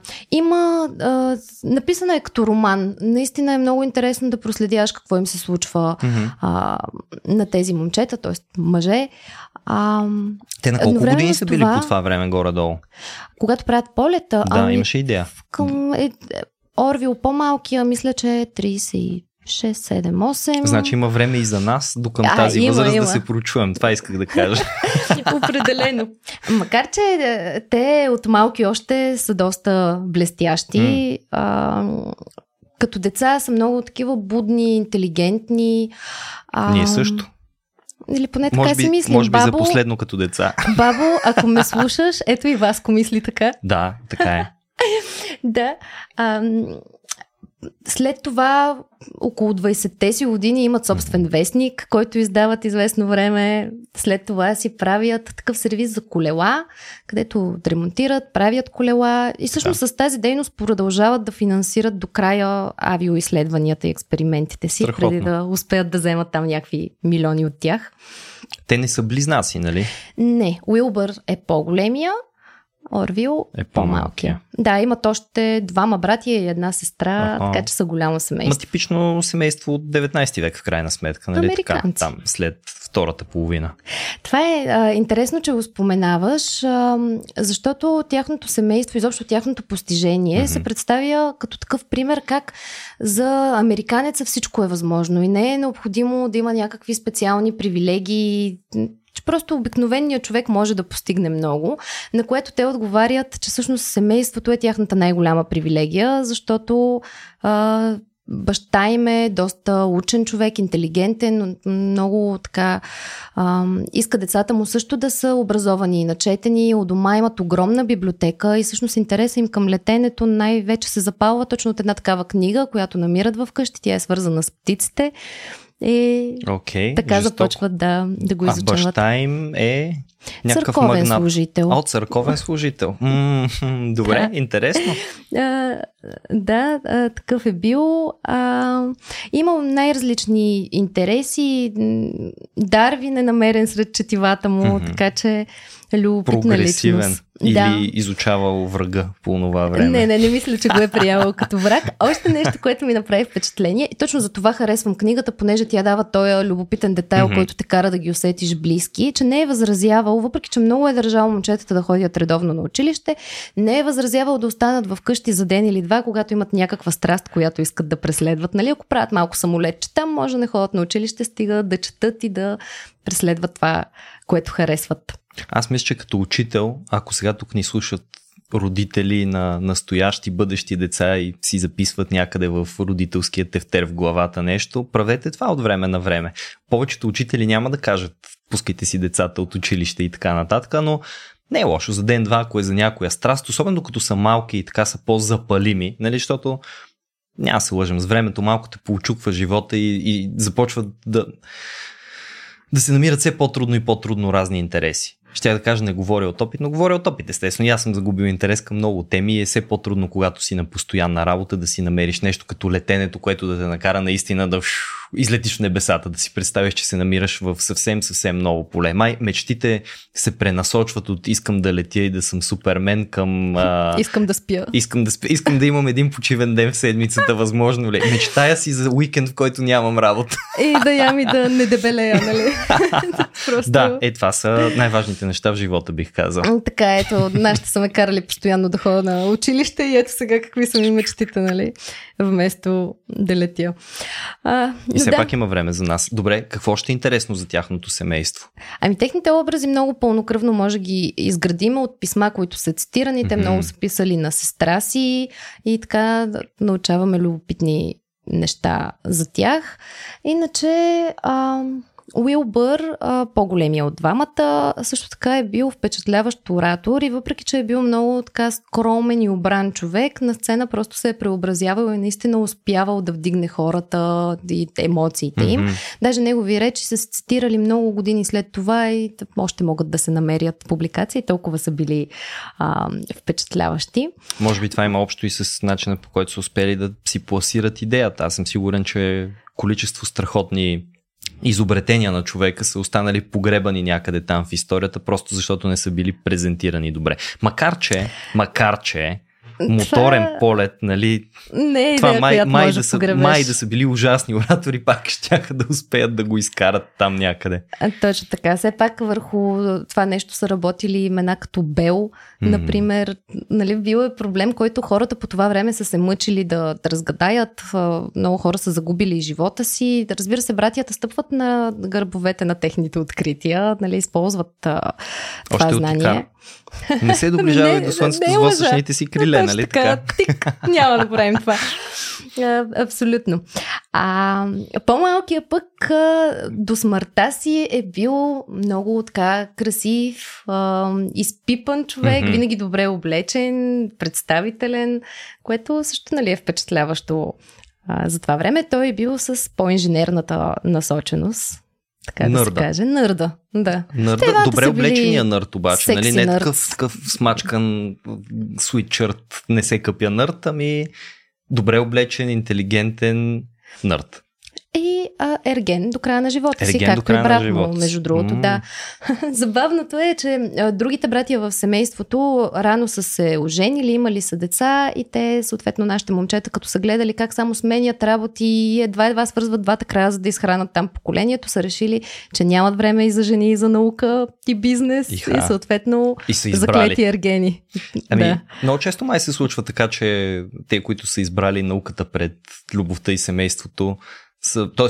любовта на науката пред любовта в семейството, а, са оставили за човечеството в крайна сметка трайни следи пък, после с които да ги помним. Еми, то всичко е един резерв на време, нали? Да. Как ще го разпределиш? Моите ученици все още обичат да ме питат, когато а, стигнем някъде там до Нютон и си говорим разни работи покрай философията. Е, господине, вярно ли, че той е умрял девствен?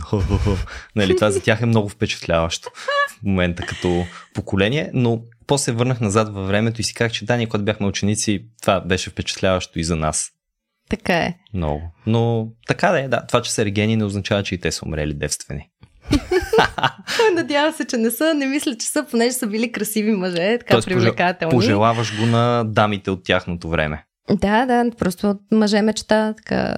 И също добри хора, готвели са, грижили са се за майка си, когато тя е била болна, тя умира докато са все още млади. Така че изобщо чувство за отговорност преди полета е, да. Да. Но якото е, че успяват да повозят баща си, така да се каже. Те, между другото, обещават му, че никога няма двамата едновременно да летят заради рисковете от това. Мгм. И всъщност осъществяват един единствен полет с неговото изрично одобрение, питат го преди това.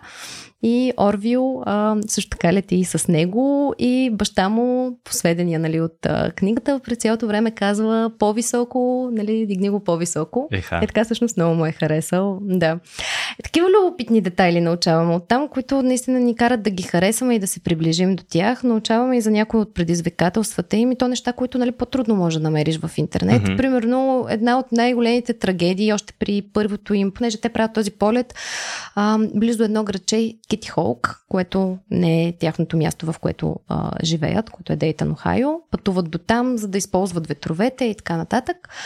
И на едно от първите им пътувания обаче а, ги нападат комари. Някакво ужасно нашествие има и буквално го представят като първата така голяма трагедия, с която Аха. се сблъскват, защото то не, наистина със седмици не се живее, просто тия гадинки са насякъде.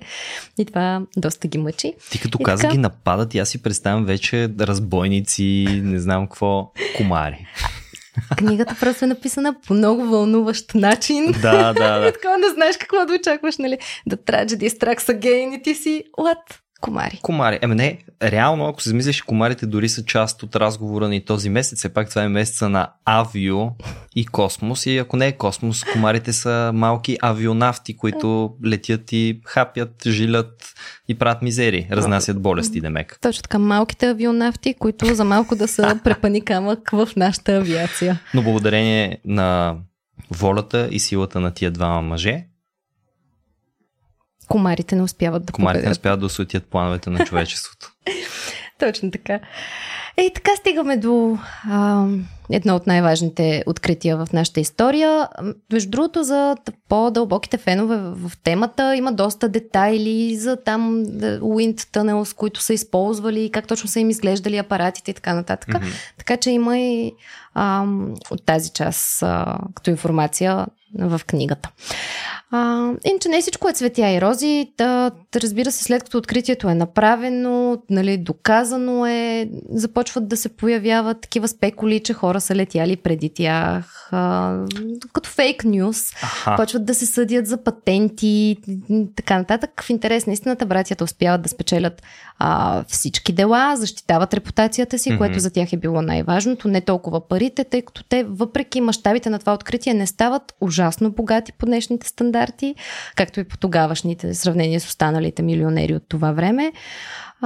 Какво означава ужасно богати? Достатъчно богати са да водят добър живот, но не е свръхохолство и излишък. да, както самите те го определят, а, човек трябва да се стреми да е толкова богат, че да не е в тежест на никого и те успяват това да направят. Добре. А, по-големия умира доста млад заради здравословни проблеми и М. той в неговото завещание, например, оставя нещо от порядъка на 300 000 долара.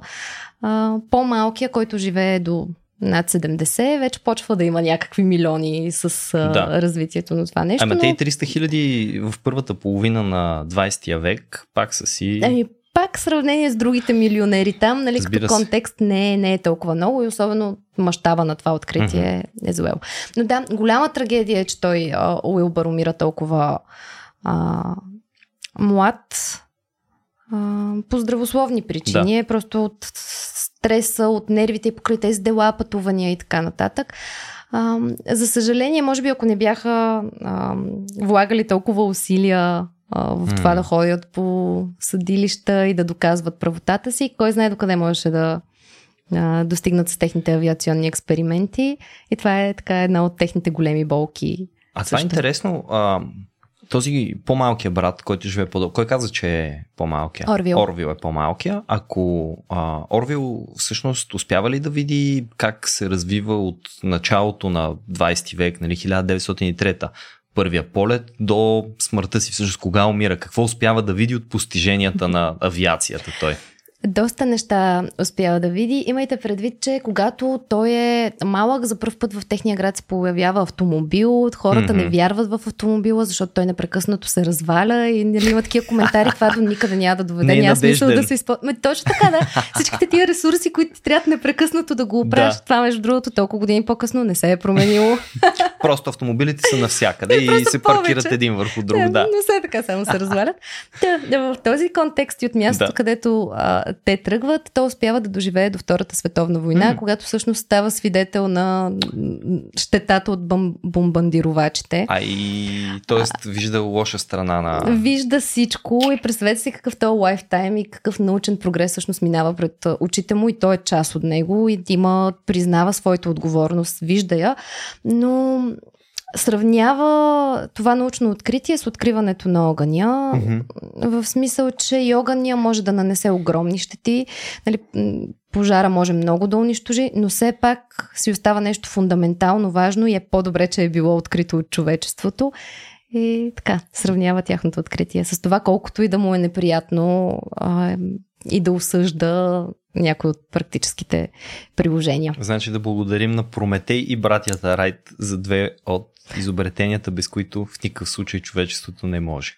Точно така. На практика. Едното много сложно, другото много фундаментално. Да.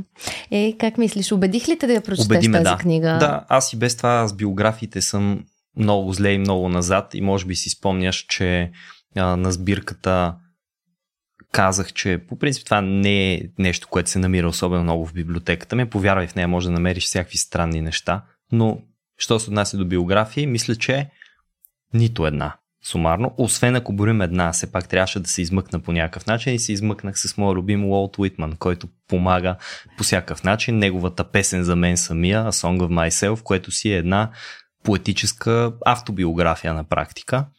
И освен това, една от най-хубавите поеми, които са писани някога. А ето, М. това е аз нещо, което мога да препоръчам, макар и абсолютно не свързано с темата за летенето и абсолютно не а, така изобретение и постижение на човечеството, просто истински паметник на човешката а, мисъл и на човешката чувствителност. Това е Уолт Уитман и това страхотно се разкрива в текста му. A Song of е- Myself. Един полет за ума. Един полет за ума. Да, можем да го кажем. Това е много хубава метафора. Всъщност ние в другата част на днешния епизод си говорим за птиците като символи и а, полета е също сам по себе си погледнат, пък а, една хубава метафора, която употребяваме за какво ли не. Все е полет на знанието, полет на ума, полет на не знам си какво, което означава, че просто ние отдаваме наистина голяма ценност на това. Защо не е гмуркане на знанието, гмуркането на ума, нали? Отдолу, от долната страна, под водата, навътре, навътре, надолу. Можем да открием също интересни неща, но като че ли те са по-плашещи, по-особени, по-трудни за, не знам, приемане като близки, докато небесата над нас е нагоре. Погледа нагоре, космоса нагоре, звездите са нагоре, живота е нагоре и така нататък. Има един много хубав а, разказ на Тед Чан, а, който е за папагали. Забравих в момента името му, изкочи ми от главата, а, който е на практика разказ на едни папагали за това как човечеството, докато търси извънземен живот, пропуска интелигентния живот на Земята, който му е близък. Папагалите. А, можем да го оставим като линк и това е хубав повод да кажа, че а, на 2 май имаме много готино събитие за научната фантастика, което Тед Чан ще бъде на фокус. Макар, че това няма нищо общо с полета, има общо с някои от фундаменталните ценности на Рацио, така че всички наши слушатели, които успеят преди втори да чуят този запис, а той ще излезе на 28 или нещо подобно, така че имат спокойно няколко дни да са го чули, са добре дошли в а, София Лайф. Клуб, нали така, София Лайф Клуб, където а, за първи път ще има интералия на живо, всъщност. И тя е посветена на възможната фантастика, Тед Чан, роботите, какво е познава фантастиката и какво не е познала и на къде отиваме. Ще бъде много яко. Аз на Течан също съм му голям фен, така че нямам търпение да чуя какво интересно ще ни кажете от сцената. Рацио препоръчва Папагалите, Тед Чан и биографията на братята Райт, написана от Дейвид Маккала. Дейвид Маккала. Снежи, благодаря ти за чудесната рубрика още веднъж и ще се виждаме. И аз мерси Васко. До скоро!